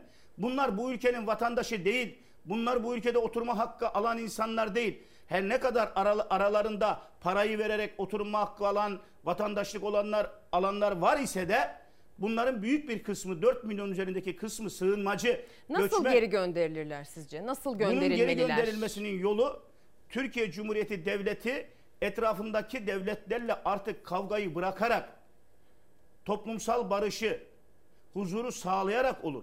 Yani Suriye'de Esad diyor ki af çıkarttım geri dönün. Ve geriye gidenlerin ölmediği ve öldürülmediği de apaçık ortada. Bayramda 1 milyon kişi gitti. 1 milyon Suriyeli Suriye'ye bayramlaşmaya gitti. Dolayısıyla Esad bunları ne yakaladı, ne tutukladı, ne de sınırdan almıyorum dedi, ne de içeri girdikten sonra tekrar Türkiye'ye dönmelerine yasak koydu. Demek ki Suriye'de bir problem yok. Suriye'de oturmalarında bir problem yok. Buradaki sıkıntı ekonomik. Bunlar ölüm korkusuyla gelmiyor buraya. Yani Sayın Cumhurbaşkanı bunu çıksın önce samimi olarak bunu söylesin. AK Partililer samimi olarak bunu söylesin. Bunlar ekonomik sıkıntıdan geliyor buraya. Afganlısı buraya geliyor çoban oluyor. Suriyelisi buraya geliyor. İnşaatlarda şurada görüyoruz sizin ekranlarınızda izledim önceki akşam. İşçi pazarı kurulmuş. Suriyeli Afganlılar İstanbul'un değişik semtlerinde gelip kendilerini alıp götüren insanları bekliyorlar. İnşaatlarda şurada burada çalışmak için. Dolayısıyla bu sıkıntı ekonomiktir. Ekonomiden dolayı geliyorlar. Ölüm korkusuyla gelmiyorlar. Yani çıkıp kimse bize ölsünler mi diyerek insani duyguyla bir şey yaratmaya kalkmasın. Bunların sebebi ekonomik. Ama bu ekonomik sıkıntı sadece Suriyeli'de yok ki. E, Türkiye'de de ekonomik sıkıntı aldı başını gidiyor. Benim şehrimde son iki ayda onun üzerinde intihar var ordu ilinde. Türkiye'deki intihar vakaları arttı. İnsanlar evine ekmek götüremiyor. Çocuğunun Hı hı. gözüne bakamıyor. Eşinin gözüne bakamıyor. Ama eve çözüm gitmek değil istemiyor. yani. İşte cana kıymak Ama çözüm ne değil. oluyor? Sahip çıkılmıyor. İşsizlik almış başını gidiyor. Ekonomik sıkıntılar var. Bakın buraya gelirken Ordu'nun Mesudiye ilçesinin Yeşilce köyünden birisi arıyor beni. Diyor ki Mesudiye'de bize diyor Tarım Bakanlığı ikişer hayvan verdi. Kayseri'de bakılabilen hayvanlardan. Hayvanlar bakıldı bakılamadı öldüler diyor. Büyükbaş hayvanlar. Şimdi devlet bizi diyor ana para 22 bin lira 35 bin lira diyor bizden faiziyle para istiyor. Yahu ana parayı ödeyemedik ki diyor. Faizini nasıl Faizini ödeyelim? nasıl ödeyeceğiz diyor. İcralık olduk diyor. Bir de köylüler birbirine kefil olmuşlar. Mesudiye ilçemizde ki Türkiye'nin birçok yerinde böyle. Evet. Birbirine kefil olmuşlar. Herkese hacize veren bir devlet var. Sen kendi insanını haciz ediyorsun. Sen mesela maliyede Türkiye'de şu anda Maliye Bakanlığı yazı çıkardı Gelirler Genel Müdürlüğü bütün esnaflara. Matrağı artırın. Matrağı artırırsanız geriye yönelik 5 yıllık defterlerinizi incelemeyeceğiz. Ya 2 yıldır zarar etmiş, iflas etmiş, batmış insanlara devlet diyor arttıracak? ki matrağı artır 5 yıl iz- izle, incelemeyeceğim. Ne demek bu? Matrağı artırmazsan 5 yıl Geriye dönüp Geriye dönük seni incelerim, hayatın kaydırırım diyor. Tehdit eden bir devlete dönüşmüşsün. Kendi fakirine, yoksuluna sahip çıkmayan bir devlete dönüşmüşsün. Bakın çek cezasından, Suriyeli diyorlar ya, çek cezasından 300 bin kişi Ezgi Hanım hapse girmek üzere 2022 ertelendi. Her yıl erteliyoruz Evet. Her yıl. Yahu çeke ceza olur mu? Senete ceza yok da. Çeke niye ceza var ya? Bankayla devlet kendi arasında halletsin. Bankayla müşteri kendi arasında halletsin. Çeke hapis cezası kalksın diyor 300 bin insan. Vergi usul kanunu 359'dan dolayı 18 yıl, 20 yıl hapis cezası alanlar var. Kendi ülke insanına adalet uygulamamışın, başkalarına şirinlik gözüküp adalet dağıtıyorsun. Sorumlusu kim diye sorsam, sorumlusu kim diye sorulduğunda okların her zaman gösterdiği bir adres var gerçi. Dün akşam da hatta Twitter'dan bir paylaşım yaptı Kemal Bey. Ee, ona bir bakalım mı? Sizin de bu konuda söyleyecekleriniz olduğunu tahmin ediyorum. Erdoğan ülkeyi yönetmeyi beceremeyince iş trollere düştü. Günde üç kez benimle ilgili başlık açıyorlar. Ben bana atadıkları trollerimi seviyorum. Uzun zamandır birlikteyiz. Yardımcı olayım da sıralamada yukarı çıksınlar, primlerini alsınlar demiş yalancı Kemal başlığı altına. Çok güzel. Bir insan ancak bu kadar e, kendisiyle barışık olur. Bir insan ancak bu kadar bir olayı tiye alabilir. Ben Kemal Bey'i tebrik ediyorum. Ama şu ifade çok doğru. Bakın önceki gün al yazmalım Selvi Boylum bir gazeteci diyor ki Erdoğan'ı Türkiye'yi yönetmekten engelleme hayali kuranlar var. Türkiye'de birileri Erdoğan'ın Türkiye'yi yönetmesini engelleme hayali kuruyormuş. Ya bu nasıl bir iş? Kemal Bey de Sayın Erdoğan yönetemiyor diyor. Cemal Engin da Sayın Erdoğan yönetemiyor diyor. Bu engelleme hayali, hayalimize de mi tapu koydun, şey, icra koydunuz ya? Hayalimiz de sizin tapulu malınız mı ya? Erdoğan gitsin diyoruz. Erdoğan gitsin derken bunu neyle diyoruz? Milletin huzuruna gidelim, seçime gidelim ve gitsin diye mücadele ediyoruz. Yahu bu mücadelemizi öyle bir hale getirdiler ki Erdoğansız Türkiye hayali kuruyorlar. Kuruyorum kardeşim. Erdoğansız Türkiye hayali kuruyorum. Erdoğan'ın 20 yıldır bu ülkeyi yönetemediğini görüyorum. Kendisini de 2018'de desteklememe rağmen Erdoğan'ın kurduğu Türkiye'de Türk devletine silahlı katil diyen, seri katil diyen, Türk bayrağı değişsin diyenlerin bir yerlere yönetim kurulu üyesi atanmasından ızdırap duyuyorum. Çile çekiyorum. Bir konu daha var yorumunuzu merak ettiğim. Biliyorsunuz Etiyopya Başbakanı'nı ağırladı e, Cumhurbaşkanlığı E, ve o ağırlama sırasında simultane tercümede Atatürk'ün adı anılmadı. Bir şekilde atlandı. Yani yanlışlıkla olabilir, bilerek olabilir, bir otosansür müdür acaba sorusu akıllara geldi. O görüntüyü bir izleyelim o konuda ne söyleyeceğiniz de benim için önemli. Türkiye dinamik ve sağlam bir ekonomi geliştirmiş bir ülke. that an Bunu charismatic son derece büyük Mustafa reformist Kemal olan Atatürk, ve karizmatik liderinden bu transformational yana leadership of mevcut Recep çerçevesinde Sayın. Cumhurbaşkanı Recep Tayyip Erdoğan Etiyopya'nın başkanı Mustafa Kemal Atatürk'ü övüyor. Tercümanın çevirmesi Atatürk kaldırıyor. Sayın Erdoğan'ın karizması, Sayın Erdoğan'ın vizyonu, Sayın Erdoğan'ın liderliği şeklinde çevriliyor. Bu da hoş görülüyor. Asıl vahim olanı budur. Etiyopya Başbakanı Beştepe'de Erdoğan'la ortak basın toplantısında Türkiye'den övgüyle söz ederken kurucu lider Mustafa Kemal Atatürk'ü ismiyle andı. Ama Cumhurbaşkanlığı tercümanı Atatürk ismini tercümesinde kullanmadı. Atatürk'ten korkuyorlar. Farkındayız. Ama Etiyopyalı'nın gördüğünü Tayyip Erdoğan'ın görmüyor olması bu ülkeye yakışmıyor. Etiyopya Başbakanı Abiy Ahmet resmi ziyaret için Ankara'daydı. Erdoğan ve konuk başbakan ortak basın toplantısı için kamera karşısına geçti. Türkiye dinamik ve sağlam bir ekonomi geliştirmiş bir ülke. that Her resmi basın toplantısında Cumhurbaşkanlığı tercümanları da salonda yerlerini alıyor. Liderlerin konuşmalarını karşı ülkenin diline çeviriyorlar. Abiy Ahmet Türkiye'nin büyüklüğüne vurgu yaparken kurucu lider Mustafa Kemal Atatürk'ün de ismini net şekilde zikretti. the great reformist and charismatic leader Mustafa Kemal Atatürk Ancak Etiyopya Başbakanı'nın sözleri eksik çevrildi. Cumhurbaşkanlığı tercümanı Atatürk ismini pas geçti. the great reformist and Bunu charismatic son leader derece büyük Mustafa reformist Kemal olan ve Atatürk karizmatik to the liderinden transformational leadership of mevcut President liderliğiniz Recep çerçevesinde Tayyip Sayın Erdoğan. Cumhurbaşkanı Recep Tayyip Turkey has Erdoğan'ın gone through vizyonuyla çok önemli consistent bir ulus growth in all oluşturma aspects. Mustafa Kemal Atatürk demeyen saray tercümanı, Taliban'ın inancıyla ters bir yanı olmayan, Birleşik Arap Emirlikleri ile aynı kültürün mensubu olan Erdoğan'a yakışır. Keşke Atatürk'ü daha fazla dinleseydi liderlerimiz diyen Afgan kadınları sana tarih dersi versin Erdoğan. Bitmedi bu şuur altındaki Atatürk düşmanlığı, kıskançlığı. Gazi Mustafa Kemal Atatürk'ün isminin sansürlenmesi sehven değil, bilinçli olarak yapılmıştır. the great reformist and charismatic leader Mustafa Kemal Atatürk Etiyopya Başbakanı üstüne basa basa Mustafa Kemal Atatürk dedi ama Cumhurbaşkanlığı tercümanı neden Atatürk'ü tercümesinde kullanmadı sorusunun yanıtı yok.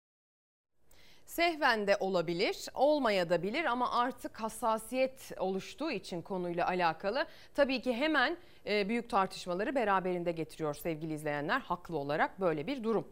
Siz nasıl düşünüyorsunuz? Biraz önce kaldığım yerden devam edersek işte Erdoğansız Türkiye hayalimiz bunun için. Mustafa Kemal Atatürk silah arkadaşları atın dışkısındaki arpayı temizleyerek bir cumhuriyet kurdular. İşgal altındaki toprakları yeniden bağımsız ve istiklaline kavuşmuş layık ve demokrat bir Türkiye Cumhuriyeti yaptılar ve Türkiye Cumhuriyeti Devleti'nin gelmiş geçmiş komutanları arasında en önemli yerlerinden birini alan Mustafa Kemal Atatürk hepimizin göz bebeği, hepimizin sevgisi, hepimizin aşkı olan büyük bir komutandır. Dolayısıyla bu tercüman adını anmış, anmamış hiç önemi yok. Bunlar adını anmadıkça, bunlar Mustafa Kemal Atatürk'e hakaret ettikçe, Ayasofya'da zalim deyip beddua ettikçe, caminin kapısında zalim ve kafir diyerek hakaret ettikçe, Mustafa Kemal Atatürk'e dönüp dolaşıp sürekli saldırdıkça Mustafa Kemal Atatürk Türkiye'de yeni neslin yaşayan herkesin adeta sembol olarak yüreğinde büyümeye devam ediyor. Silemezler, silemeyecekler. Dolayısıyla bugün Mustafa Kemal Atatürk'e olan düşmanlığın arkasında esasında Türk devletine ve Türk ismine düşmanlık vardır. Kişi hala bu ülkede Mustafa Kemal Atatürk'ü tartışıyor ve Mustafa Kemal Atatürk düşmanlığı yapıyorsa onun tek derdi Türkiye Cumhuriyeti Devleti layık ve demokratik anlayış ve modeldir. Yoksa aksi düşünülemez. Mustafa Kemal Atatürk size ne yaptı ya? Ne yaptı? Bu tercümana Mustafa Kemal Atatürk ne yaptı? AK Partilere Mustafa Kemal Atatürk ne yaptı? AK Parti düşmanı diye kendisine dinci diyenlere Mustafa Kemal Atatürk ne yaptı? 19 yıldır ülkeyi yönetiyorsunuz. Dindar bir nesil yetiştirdiğinizde Atatürk kindar bir nesil mi yaptı? 19 yıldır ülkenin yönetimi edinizde milli geliri 20 bin dolar yaptığınızda Atatürk 5 bin dolara mı düşürdü? Uzaya roket göndereceğiz dediniz. Bırak uzaya roket göndermeyi orman yanarken bir uçak bile bulamadınız. Atatürk mü engelledi uçak almanızı? Bu ülkede insanların huzuru, birliği, beraberliği için Mustafa Kemal'in Atatürk'ün koyduğu tavır ortadayken siz bu ülkeyi bölmek için elinden geleni yapıyorsunuz. Muhalefete her gün yalancı, zillet, illet, PKK'lı, HDP'li, FETÖ'cü demediğiniz kalmıyor. Sonra çıkıp birlik ve beraberlikten bahsediyorsunuz. Muhalefeti yalancılıkla itham ediyorsunuz. Ve ettiğiniz yetmediği gibi hakaret üstüne hakaret yapıp bir de biraz önce söylediği gibi Sayın Kılıçdaroğlu'nun sürekli tak açıyorsunuz. Yalancı Kemal. Bu ülkede yalancı kim bir bakalım. Bir bakalım hakikaten bu ülkede yalancı kim. Şöyle 3-5 olayla bakalım. 128 milyar dolar nerede? Cevap yok. Biri bir başka söyledi, biri bir başka söyledi, biri bir başka söyledi. Kim yalancı oldu? 10 bin dolar alan siyasetçi kim? Cevap veren yok. Yalancı kim o zaman? İban verdiler. İban topluyorlar sel yardımıyla ilgili. Valilere, kaymakamlara İçişleri Bakanı talimat yollamış. İlleri yarıştırıyor. Haydi Ordu, haydi Giresun, haydi Trabzon. Hanginiz daha fazla yollayacaksınız? Nasıl yollayacak? Esnafa ne verdin? Esnaf bir buçuk yıldır battı. Ne verdin esnafa? Vergi borcunu mu sildin? SGK borcunu mu sildin de şimdi esnaftan yardım istiyorsun. 180 trilyon para topladık diyor Sayın İçişleri Bakanı. Sayın İçişleri Bakanı toplaman çarpman iyi anlaşılan. 30 milyon dolar verdin Somali'ye 10 gün önce. 310 trilyon ödüyor. Somali'ye verdiğin parayı toplamaya gerek kalmaksızın sel bölgesine yollasan yetiyor zaten. Sözünüzü kesmeye korkuyorum Cemal Bey. Bir reklam mecburiyetimiz var. Ama sonrasında son sözünüzü almak için bir 5 dakika daha burada birlikte olacağız. Tam da yerinde kestin ama. Ama mecburiyet. Ama mecburiyet. Tamam. Asla keyfi değil. Tamam. Bir reklam mecburiyeti sonra devam. Günaydın sevgili izleyenler. Bir kez daha ekran başına hoş geldiniz. Kaldığımız yerden devam ediyoruz. Biliyorsunuz yayın konuğumuz Demokrat Parti Ordu Milletvekili Cemal Enginyurt. Ordulu bir milletvekilini e, yakalamışken fındık fiyatının da son durumunu sormayalım mı? Evet. Çok teşekkür ediyorum. Tabii e, fındık fiyatı biz 35 lira olarak Sayın Genel Başkanımız Gültekin Uysal ve Cumhuriyet Halk Partisi Genel Başkanı Sayın Kemal Kılıçdaroğlu 35 TL istedik. Buna muhalefetin yüksek talebi dediler ama maalesef verilen fiyat geçen seneki fiyatın altında bir fiyat oldu. Geçen sene 3 dolar 50 sentti 22,5 liraydı orduda. Bu sene 26,5 lira verdiler 3 dolara 3 dolar 10 sente tekamül etti. Dolayısıyla çok bize göre kötü bir fiyattı.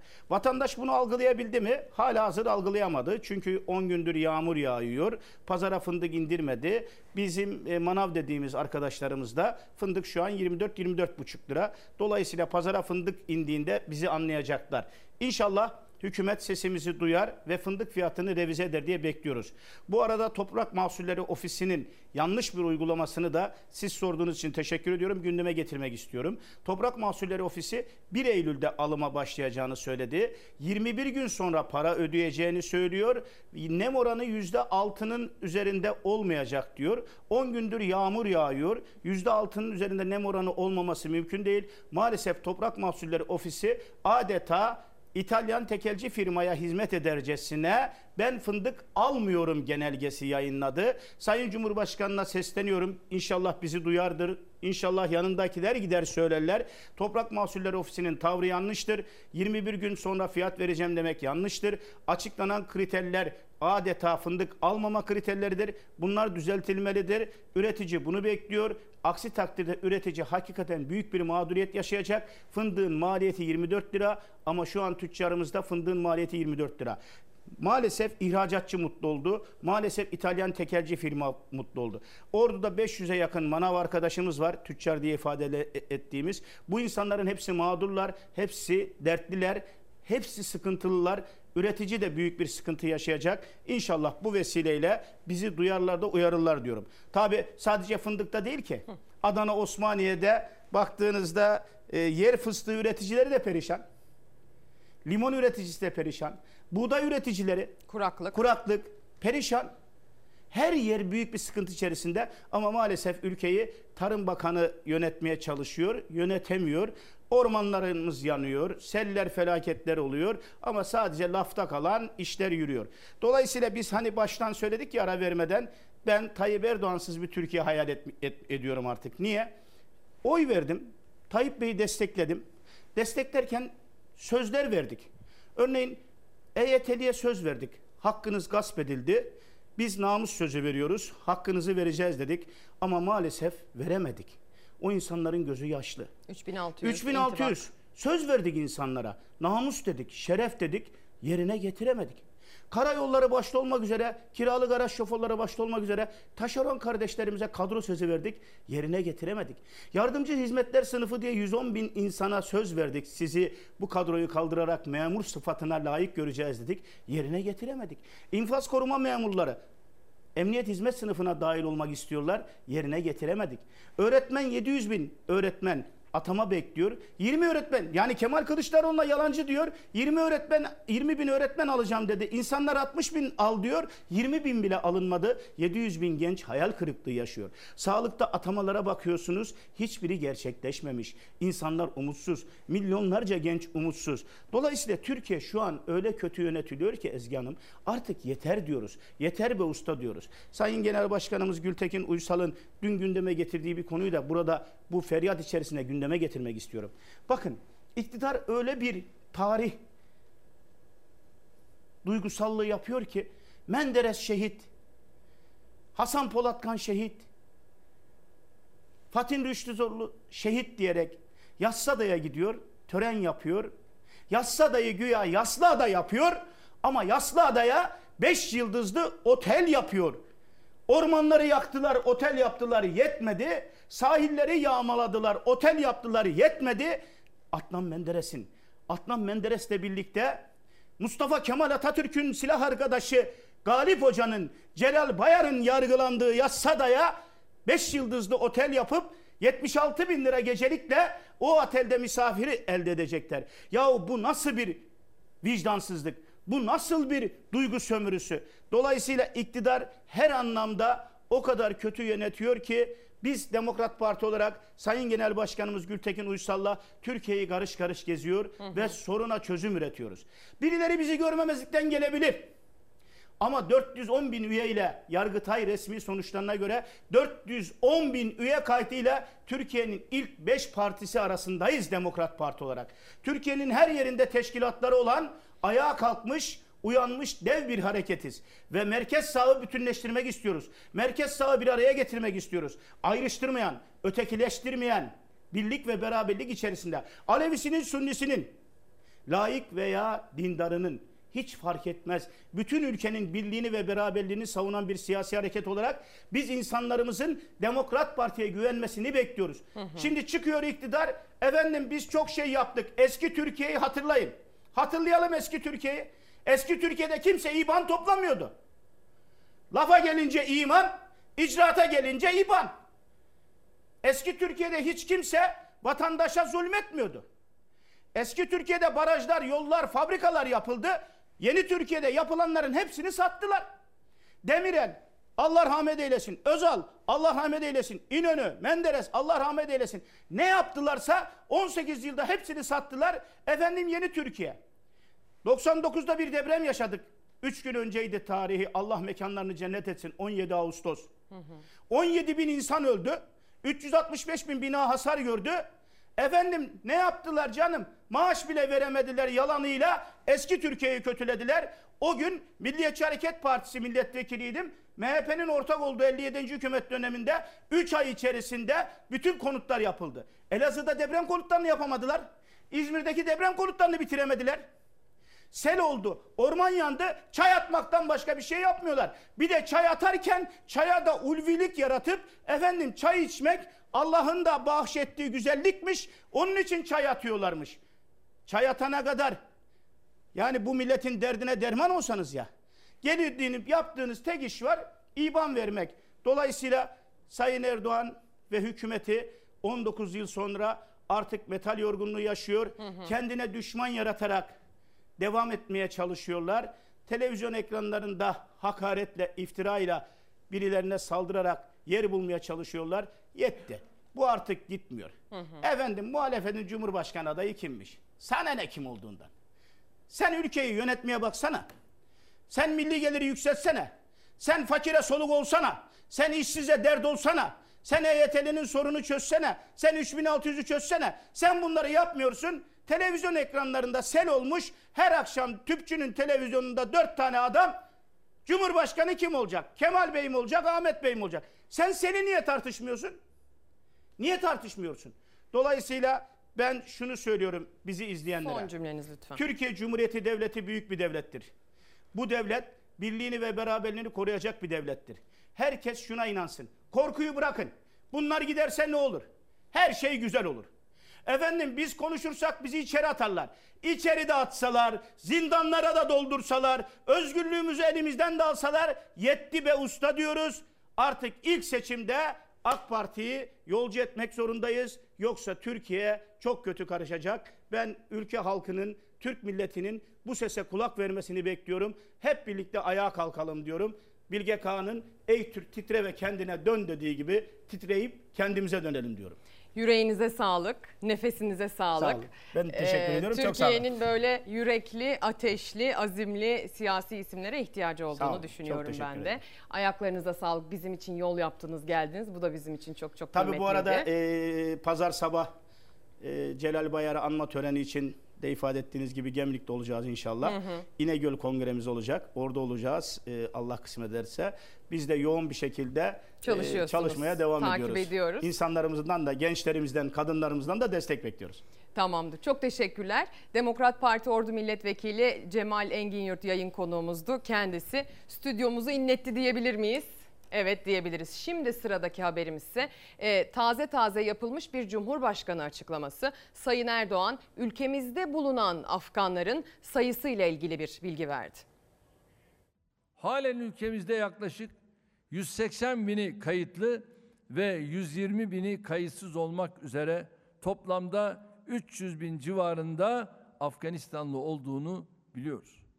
Yani bu ana muhalefetin dediği gibi veya ana muhalefetin yanındaki bu muhaliflerin dediği gibi bir buçuk milyon Afganlı ülkemizde kesinlikle yok. Bunların hepsi birer yalan. Bu yalanlara da lütfen milletçe inanmayalım.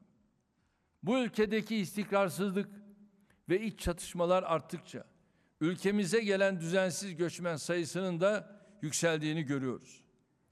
Türkiye'nin Afganistan'da barışın, huzurun ve istikrarın tesisi için gösterdiği yoğun gayretin gerisindeki sebeplerden biri de budur. Düzensiz göçmenlerin ülkemizde yol açtığı huzursuzluğun farkındayız.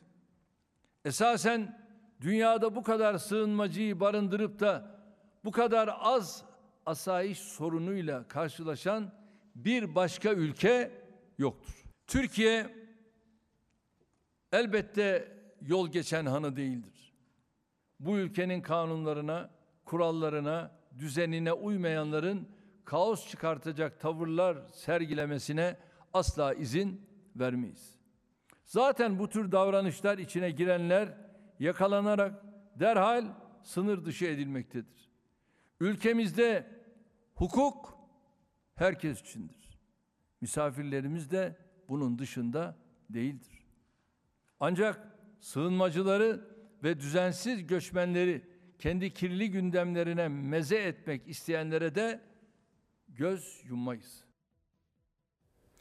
Sevgili izleyenler gelin gazete başlıklarına da bakalım. Afganistan'ın sınırları içerisinde yaşayanlar dışarıya da tabii ki yankı yankı etki bırakıyor. Ve tabii ki Afganistan'ın içinde ne yaşandığına baktığımızda gözümüze ilk ilişen, ilk dikkatimizi çeken kadınların ve çocukların ne yaşadığına dair durumlar oluyor. Sözcü gazetesi Taliban'ı şiddete direnler, kadın direnen kadınlar durdurabilir demiş attığı başlıkta ilgili habere. Eski Dışişleri Bakanı Hikmet Çetin'den Afganistan yorumu yorumu. Afganistan'da 3 yıl NATO'nun en yüksek sivil temsilciliğini yapan Çetin, Afgan kadınların mücadelesini ve son durumunu şöyle anlattı. Taliban korkusu özellikle kadınlarda hep vardı. Kadın milletvekilleri, örgütleri barıştan söz edildiğinde hep bedelinin kendilerine ödetilmesi korkusu içindeydiler.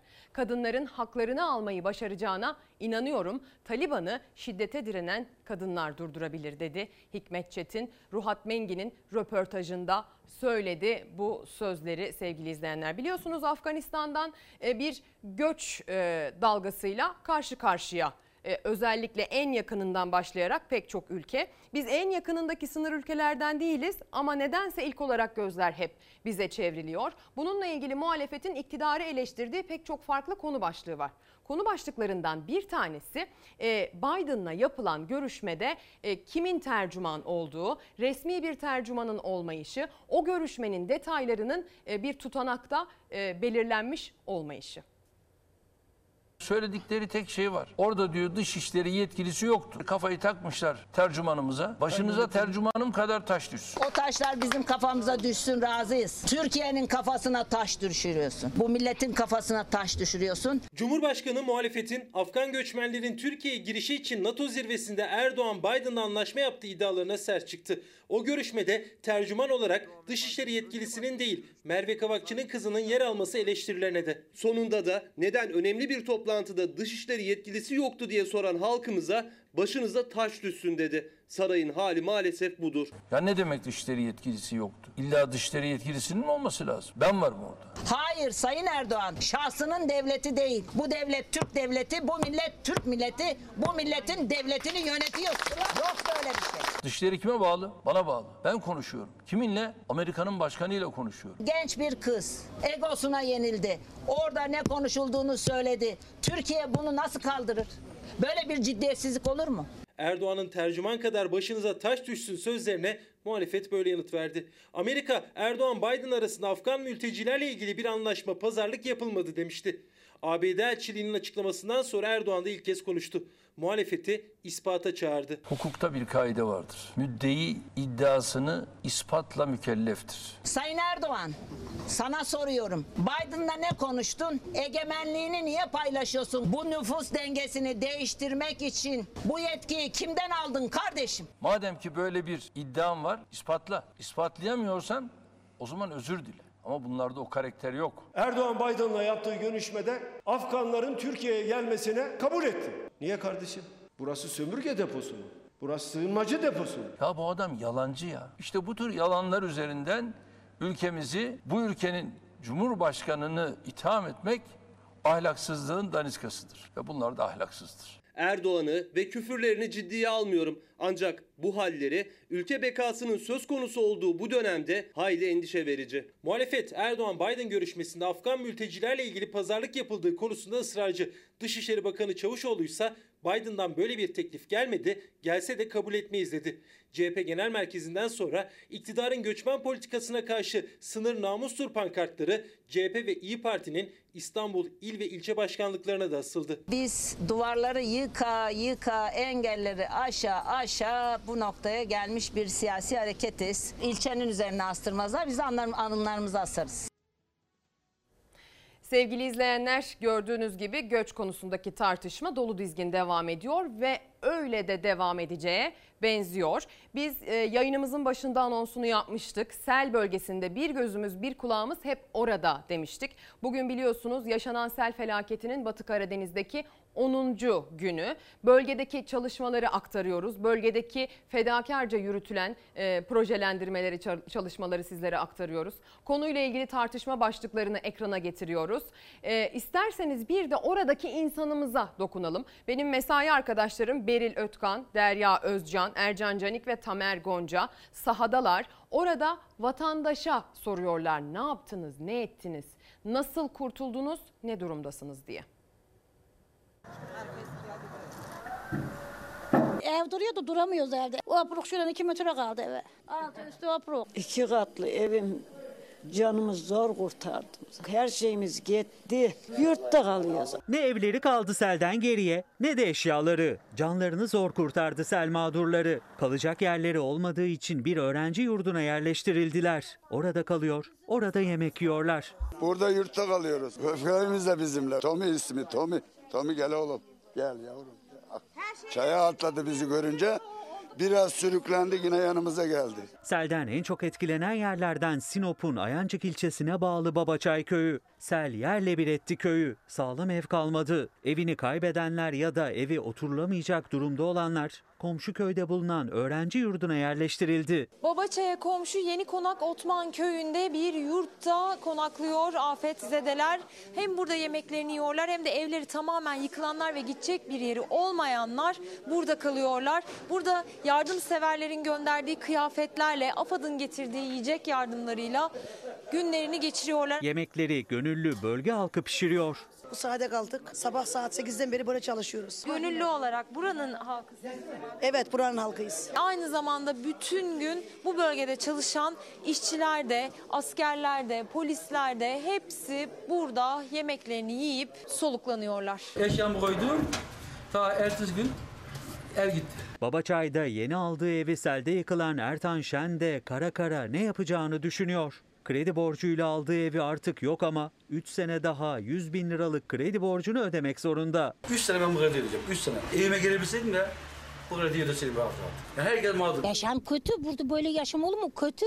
Yağmur yağacak diye korkuyla yaşıyoruz şimdi. Çadırda kalıyoruz işte orada. Kastamonu'nun Çatak köyündeyiz. Bu köye daha düne kadar hiçbir şekilde yardım ulaştırılamıyordu. Sadece helikopterler gıda ve su yardımı getirebiliyorlardı. Köy yolları yoktu. Dün itibariyle o yollar yapıldı ve bu bölgedeki afetzedelere çadırlar kuruldu. Buraya yataklarımız hazırlandı. Bu gece kalacağız Allah nasip ederse. Ne kadar kalırız? Kışın burada mı kalırız onu bilmiyorum. Kastamonu'da bazı köylere çadırlar kurulurken Sinop Babaçay köyünde ise AFAD ekipleri evi yıkılanlar için konteynerler kurmaya başladı. Kalacak yerimiz yok. Ölümüz kış. Nerede kalacağız başka? Bizi zorla tahliye ediyorlar zaten buradan bu evleri yık, oturulamaz halde diye. E, mecburen kontillerde oturacağız. Orası da heyelan bölgesi. Eğer setleri filan düzgün yapamazlarsa orası da yarın bir gün heyelan altında kalabilir. İddiaya göre konteynerlerin kurulduğu yerde çok güvenli değil. Yine de başını sokacak daha fazla konteynere ihtiyacı var orada yaşayanların. 20 tane ilk etapta dediler ama bizim buraya 50 tane bile zor yetiyor. Ne kadar konteyner de olsa durumumuz çok kötü. Tabii ki ilk etapta etkili bir çözüm. Şu anda başını sokacak evi olmayan pek çok insan var bölgede. Ama yaklaşan da bir kış var. Hiç, hiç fazla zaman yok bunun için sevgili izleyenler. Nasıl önlemler alınacak? Nasıl yönlendirilecekler? E, gelirlerini kaybettiler, işlerini kaybettiler. Burada konuk ettiğimiz pek çok siyasi isim de öneride bulundu biliyorsunuz.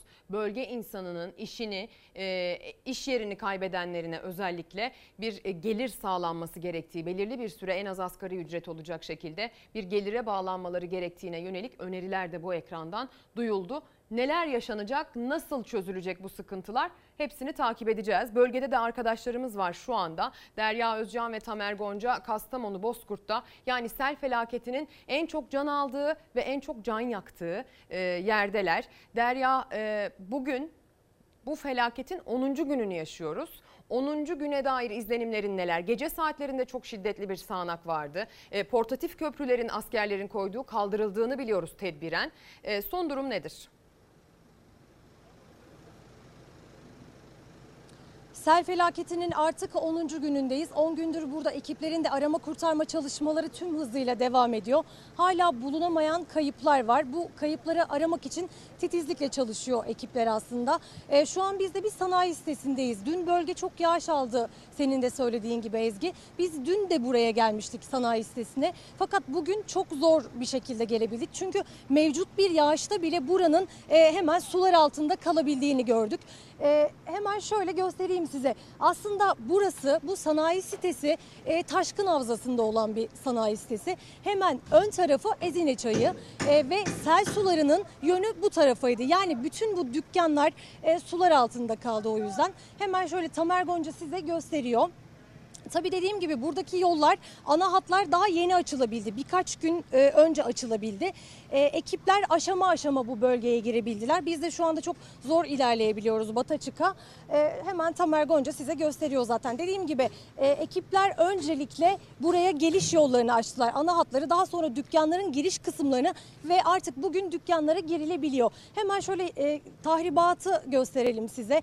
Görüyorsunuz dükkanlarda ne cam ne kapı ne çerçeve hiçbir şey kalmamış vaziyette. İçerisine kadar e, sürüklenen araçları görüyorsunuz, arabaları görüyorsunuz.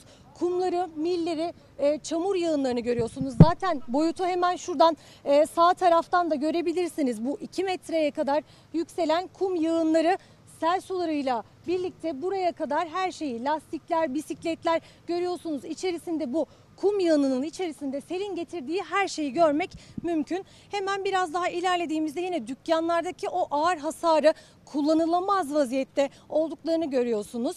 E, tabii bir yandan da Şöyle hemen gösterelim binlerce liralık makineler, insanların e, malzemeleri, ham maddeler, bu dükkan içerisinde kullanılan e, bütün ürünler, bütün araç gereçler zarar görmüş, sular altında kalmış durumda. Biraz daha ilerleyelim. Tamer Gonca sizlere gösteriyor şu anda. Tabii buralar dediğim gibi dün bölge çok yağış aldığı için tekrardan su doldu. Ekiplerin bütün çalışmaları da aslında tekrardan başa dönmüş oldu. Biraz daha ilerleyelim. Ee, dediğim gibi maddi kayıplar çok fazla burada. Dün de Cumhurbaşkanı Erdoğan kabine toplantısından sonra e, afet bölgesinde bine yakın konut ve 4 sanayi sitesinin yeniden inşa edileceğini söylemişti. Biraz daha ilerleyebiliriz. Tabii biz esnafla da konuştuk buraya geldiğimizde. Onlar da aslında e, yeniden inşanın değil de içerideki binlerce liralık malzemelerinin, makinelerinin, ham maddelerinin e, ziyan olduğunu ve kullanılamaz halde olduğunu söylüyorlar. Yani zararları, maddi kayıpları çok büyük. Bir de burada esnaflara yönelik 3 aylık fatura ve vergi borcu ertelemesi vardı. Ancak onlar 3 ayda ayağa kalkabileceklerini, toparlanabileceklerini düşünmüyorlar ve maalesef ki 3 aylık bir süreçte buranın eski haline e, gelemeyeceği gözüküyor. 3 aylık erteleme de gerçekten çok tartışılan bir konuydu. Derya Özcan ve Tamer Gonca Kastamonu Bozkurt'tan felaketin 10. gününde özellikle dün akşam yaşanan kuvvetli sağanak yağıştan sonra tekrar oraların nasıl çamur, balçık ve suyla dolduğuna dair görüntülerle bize orayı yaşattılar. Teşekkür ediyoruz. Sevgili izleyenler bir gözümüz bir kulağımız hep bölgede olacak. Gerek bölgeyle ilgili alınan kararlar, gerek yapılan açıklamalar, gerek süren tartışmalar, gerekse bölgedeki vatandaşın işte böyle canlı canlı izlediğimiz son durumu, gerekse bölgenin yağış durumu, yağmur durumuyla ilgili e, takibini sürdüreceğimiz bir diğer konu olacaktır. Önümüzdeki aylarda da altını çizmek isteriz. Uzun zamandır takibini sürdürdüğümüz bir başka konu var biliyorsunuz. E, ataması yapılmayan öğretmenlerle alakalı bir 20 bin atama sözü verilmişti ki öğretmenler e, ve aslında Milli Eğitim Bakanlığı'ndan da yetkili ağızlar zamanında söylemişti daha fazlasına ihtiyaç olduğunu. Ancak 20 binle sınırlandırıldı şimdilik atamaya dair sayı. E, sabahın erken saatlerinde verdik eğer ekran başına yeni geçtiyseniz şunu da söyleyelim artık 6 Eylül'de e, ilk öğretim, orta öğretim her kademede yüzde yüz yüze eğitim başlıyor. E, dolayısıyla 17 gün kaldı. Bu 17 gün kalması dolayısıyla atamalarla ilgili bir e, süreci hızlandırma durumu var. Onu izleyeceğiz.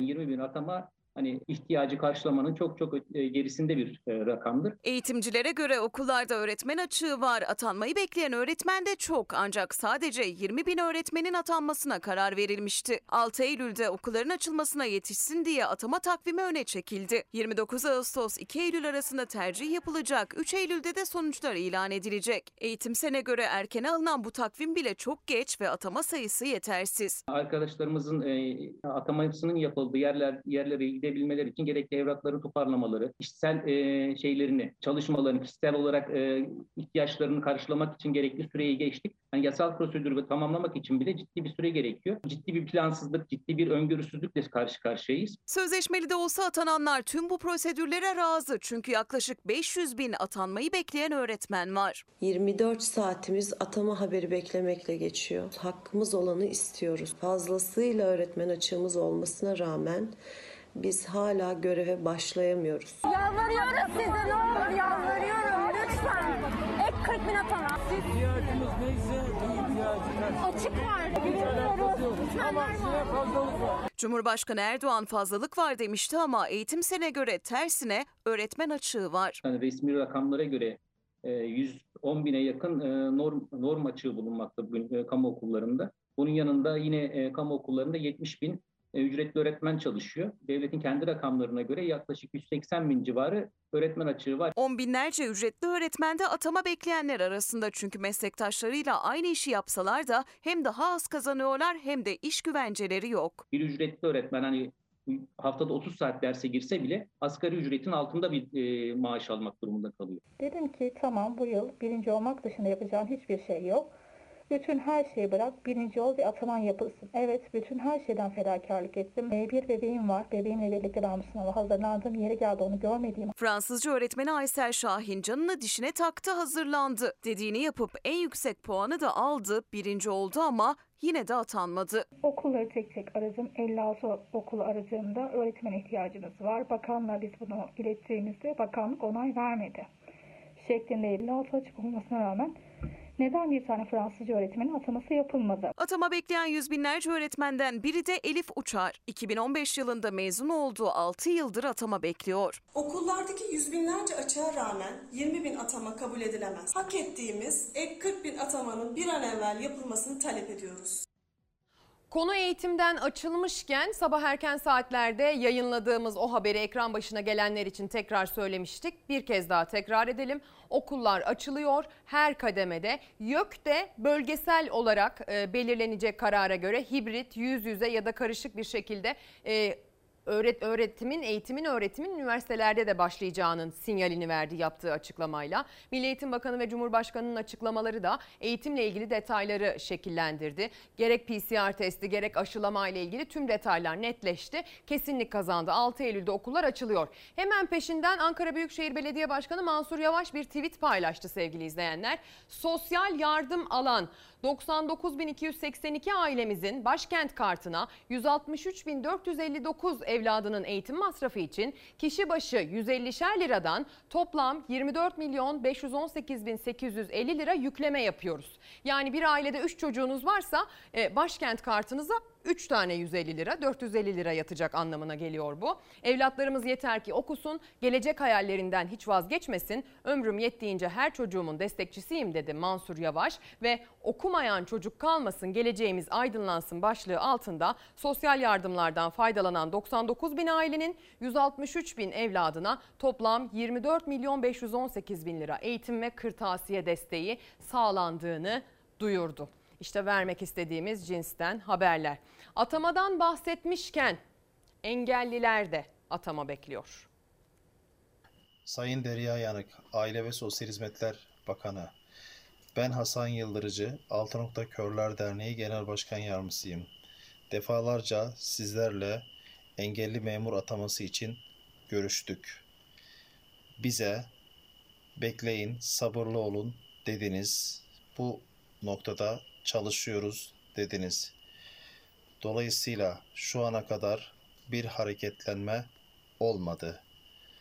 Biz Ağustos ayı içerisinde 10 bin atama istiyoruz ve bu engellilerin en doğal hakkıdır. Aksi takdirde bizler bakanlık önünde eylem ve etkinliklere başlayacağız saygılarımızla. O zaman gelin memurlarımızdan da bahsedelim. Onlar iki gün sonra imza atmak için masaya oturacaklar. Zam oranları belirlensin diye. İki gün, üç gün öncesinde ise memur sen taleplerini meydanda sıraladı. Memur sen burada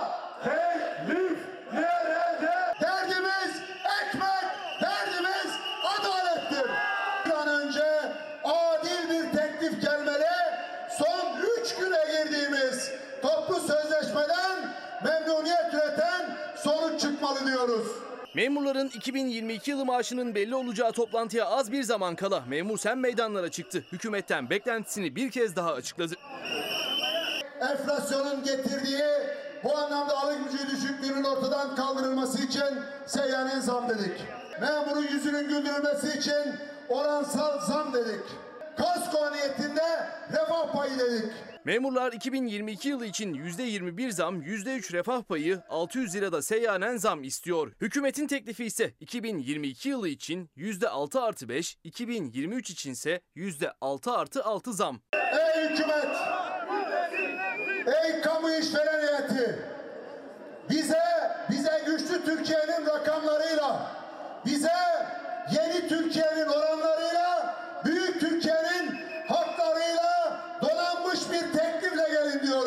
Hükümetin önerdiği zam oranıyla memurun istediği oran arasındaki fark en düşük memur maaşında 1270 lira. Memur maaşları konusunda yetkili konfederasyon Memur Sen dün meydanlardaydı.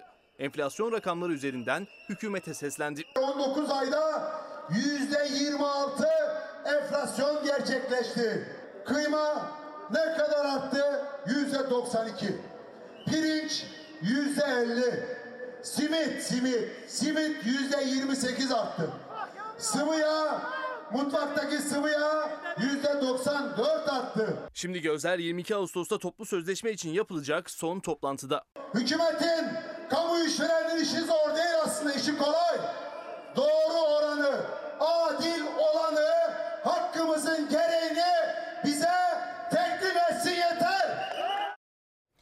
Keşke memurumuza, emeklimize, öğretmenimize verdiğimiz maaşlarla e, bir takım listelerde şampiyon olsaydık sevgili izleyenler. Ama gelin görün ki başka başka listelerde şampiyon olduk. Örneğin alım gücüne göre otomobil satın alabilmeye bakıldığında Türkiye e, bu anlamda bir şampiyonluğu üstlendi.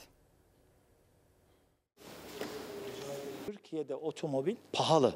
Şu anda araba alabilir misiniz normalde fiyatla? Gücüm yok şu anda. Otomobil falan alamam yani şu anda. en pahalı otomobil sahibi olmayacak ülkeler listesinin birinci sırasında Türkiye'yi alıyor. Guatemala bile bizden daha iyi durumda. Yani Türkiye neden bu kadar otomobillerin pahalı olduğunu aslında vergiden vergi alınmasıyla kendini gösteriyor. Bunun nedeni ülkemizdeki vergilerin çok yüksek olmasından dolayı bu fiyatlar aşırı. İşte o uluslararası araştırma Türkiye ortalama yıllık gelirle en zor otomobil alabilecek ülkeler sıralamasında ilk sırada. Pahalılık şampiyonluğunu getirense aracın fiyatı değil yüksek vergiler. Protesto için sosyal medyada araç almıyoruz başlığı açıldı Türkiye gündemine taşındı. 200, 250 ne bileyim 200'den başlıyor. Şu anda alabilecek durumumuz yok. Bir yıllık ortalama gelirin 6,5 katıyla ancak otomobil sahibi olunabilirken Avustralya'da geliri yüksek bir ülkede sadece bir yıllık gelirin %49'uyla yeni bir otomobil alabiliyorsunuz. Orta gelir grubu yemeden içmeden yıllarca çalışmak zorunda otomobil alabilmek için. Diğer ülkelerde ise yarım yıllık maaşla alınabiliyor. Örneğin bir Almanya'da bizim 250 bin TL'ye sattığımız bir otomobil orada 20 bin euro. Yani onlar için 20 bin Türk lirası denilebilir. 1500 euro asgari ücretleri olsa 13 maaşıyla bir otomobil alabiliyorlar. Kredi kullanırlarsa ödedikleri faiz oranı %2,5. Biz aynı otomobili 250 bin Türk lirasına alırken ancak 100 asgari ücretimiz buna yetebiliyor. Artı biz yıllık %24'te faiz ödüyoruz kredi kullanırken. Bir 80 bin lira falan civarındaydı otomobiller. Sonra onlar olduğu için aşağı yukarı 150-200 civarına dayandı. Yetişemiyorsunuz yani. ÖTV düzenlemesi de otomobil fiyatlarını aşağı çekmeye yetmedi. ÖTV değişikliğiyle birlikte ortalama 50 bin lira fark etti sıfır otomobilde. Örneğin bu otomobilin fiyatı 297 bin liraydı, 248 bin liraya düştü. Yani yine orta gelirlinin ulaşamayacağı seviyede. Oysa bundan 3 yıl önce 3'te bir fiyatınaydı. 2018 yılında bir e, 5 benzinli otomatik bir arabanın fiyatı 102 bin lirayken bugün aynı arabanın fiyatı 250 bin lira.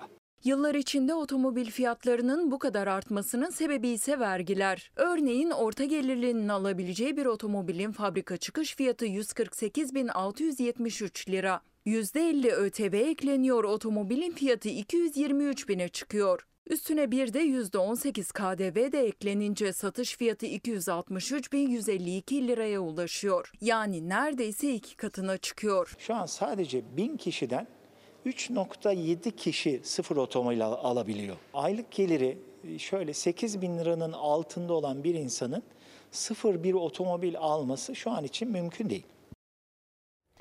Bir de gidelim savunma fuarına bakalım sevgili izleyenler. Biraz gururumuz okşansın.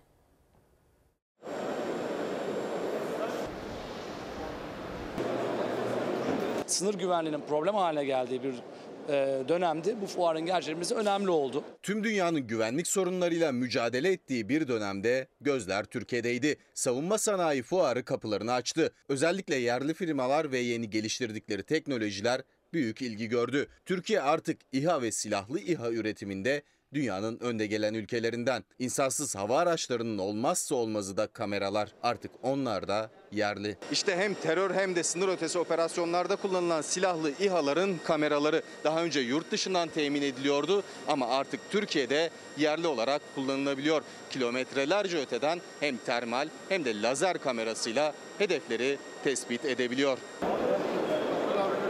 birçok sınır ihlalimiz oluyor ve bunları e, geç tespit ediyoruz, geç müdahale ediyoruz. Sismik sensörler kullanıldığı takdirde tehditler yaklaştığında direkt algılanacak, illegal girişler tespit edilebilecek. Sadece avuç içine sığan bu cihaz yakında Türkiye-İran sınırında kullanılan sınır güvenlik araçlarından birisi olacak. Sismik sensör toprağın altına gömülüyor ve dışarıdan fark edilmesi imkansız. Etraftaki sınır ihlalini güvenlik güçlerine anında bildiriyor. Çok maksatlı planladık. Yani yalnızca bu askeri e, emniyet güçlerine değil, sivil kullanıma da açık. Türk Silahlı Kuvvetleri ve özel timler için üretilen yeni silahlar da tüm dünyanın beğenisine sunuldu. Özellikle Afrika ülkelerinin ilgisi yoğundu. Dünyada sadece bu standartta 4 üretici vardı. Bunların hepsi Amerika Birleşik Devletleri'nin kontrolündeydi. 5. üretici olarak şu an pazardayız. En çok heyeti Afrika'dan gördük. Afrika kıtasında ciddi bir etki yapmışız. Güvenlerini kazanmışız. Onu bu fuarda görebiliyoruz. Muadillerle karşılaştırdığımız zaman dünyanın en iyisini yaptık. Dünyanın en iyilerinin sergilendiği savunma sanayi fuarında Türkiye'nin gururu olacak uçaklar da katılımcılarla buluştu. Henüz geliştirme aşamasında olsalar da simülasyonları nefes kesti. 2023'te göklerde olması planlanan Hürjet'in simülasyonu da var fuarda. Buraya gelenler bunu burada deneyimleyebiliyor. Biz de birazdan o kokpite geçeceğiz ve eski savaş pilotu Hürjet'in de test pilotu ile birlikte o kokpitte neler yaşanıyor ona bakacağız. Dönmek için sola veya sağa o da gaz koyuyoruz. Head-up display'imiz gördüğünüz düz çizgi ufuk attı. Aşağıda biraz bastırın. Güzel orada gördünüz mü? İstanbul Beylikdüzü'ndeki Uluslararası Savunma Sanayi Fuarı İDEF 20 Ağustos Cuma akşamına kadar ziyarete açık. Sevgili izleyenler Yunanistan, Amerika Birleşik Devletleri ve Fransa orman yangını kabusunu yaşamaya devam ediyor. Yunanistan 4 gündür alevlerle mücadele ediyor. Fransa'da son yılların en büyük orman yangını çıktı. Binlerce kişi evlerinden tahliye edildi. Küresel ısınmayla birlikte dünyada birçok ülke orman yangınlarıyla boğuşuyor. Yunanistan 3 hafta sonra tekrar alevler arasında kaldı. Başkent Atina'ya 50 kilometre uzaklıktaki Villa kasabasında çam ormanında yangın çıktı. Aşırı sıcak hava ve rüzgarın etkisiyle alevler hızla ilerledi. 4 gün boyunca sürekli yönünü değiştiren rüzgar söndürme çalışmalarını zorlaştırdı. 6 yangın söndürme uçağı ve 15 helikopterin müdahale ettiği yangında binlerce hektar alan küle döndü. Fransa'nın güney sahili de alevlere teslim oldu. Var bölgesinde 3 gün önce başlayan yangın kuraklık ve rüzgarla birlikte büyüdü. Alevler evlere ulaştı. Bine yakın itfaiyecinin uğraşına rağmen yangında iki kişi yaşamını yitirdi. Amerika Birleşik Devletleri'nin Kaliforniya eyaletinde bir ayı aşkın süren yangın kuzeye ilerlemeye başladı. Dixie adı verilen yangın şu ana kadar binden fazla evi küle çevirdi. 50 bin aşkın evin ise elektriği kesildi. Sevgili izleyenler hemen yeri gelmişken söyleyelim. Cumhurbaşkanı Recep Tayyip Erdoğan bu akşam Yunanistan Başbakanı Mitsotakis ile bir görüşme yapacak. Böyle bir bilgi var. Ee, yangınlar konuşulacaktır. Afganistan ve göç konusu da konuşulacaktır. Ee, böyle bildirildi. Onu da yeri gelmişken bildirelim. Sıradaki haberimizi ise en yakından dikkatle izlemesi gerekenler, e, ehliyeti olanlar, trafiğe çıkanlar, araba kullananlar.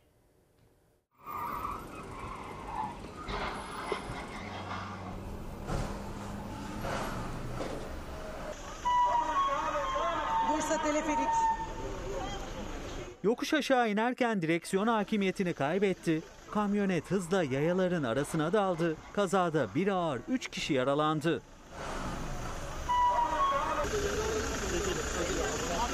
Güvenlik kamerasına yansıyan kaza Bursa Yıldırım ilçesinde yaşandı. Kamyonet sürücüsü Özcan Ö hızlıydı. Yokuş aşağı inerken önce yoldan geçen yayaya çarptı. Ardından kontrolden çıkan araç kaldırımda otobüs bekleyen yayaların arasına da daldı.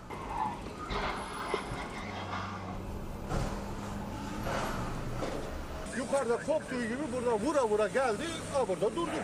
Kazada bir ağır 3 kişi yaralandı. Çevredekilerin ihbarı üzerine olay yerine çok sayıda ambulans ve polis ekibi sevk edildi. Yaralılar ilk müdahalenin ardından ambulanslarla hastaneye kaldırıldı. Çevredeki vatandaşlar tarafından linç edilmek istenilen sürücü Özcan Öğü'yü polis ekipleri kurtardı. Gözaltına alınan sürücünün 220 promil alkollü olduğu öğrenildi.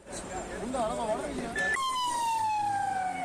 Bursa'nın İnegöl ilçesinde meydana gelen kazada ise kontrolden çıkarak savrulan otomobil önce yolda yürüyen iki yayaya sonrasında park halindeki araçlara çarparak durabildi.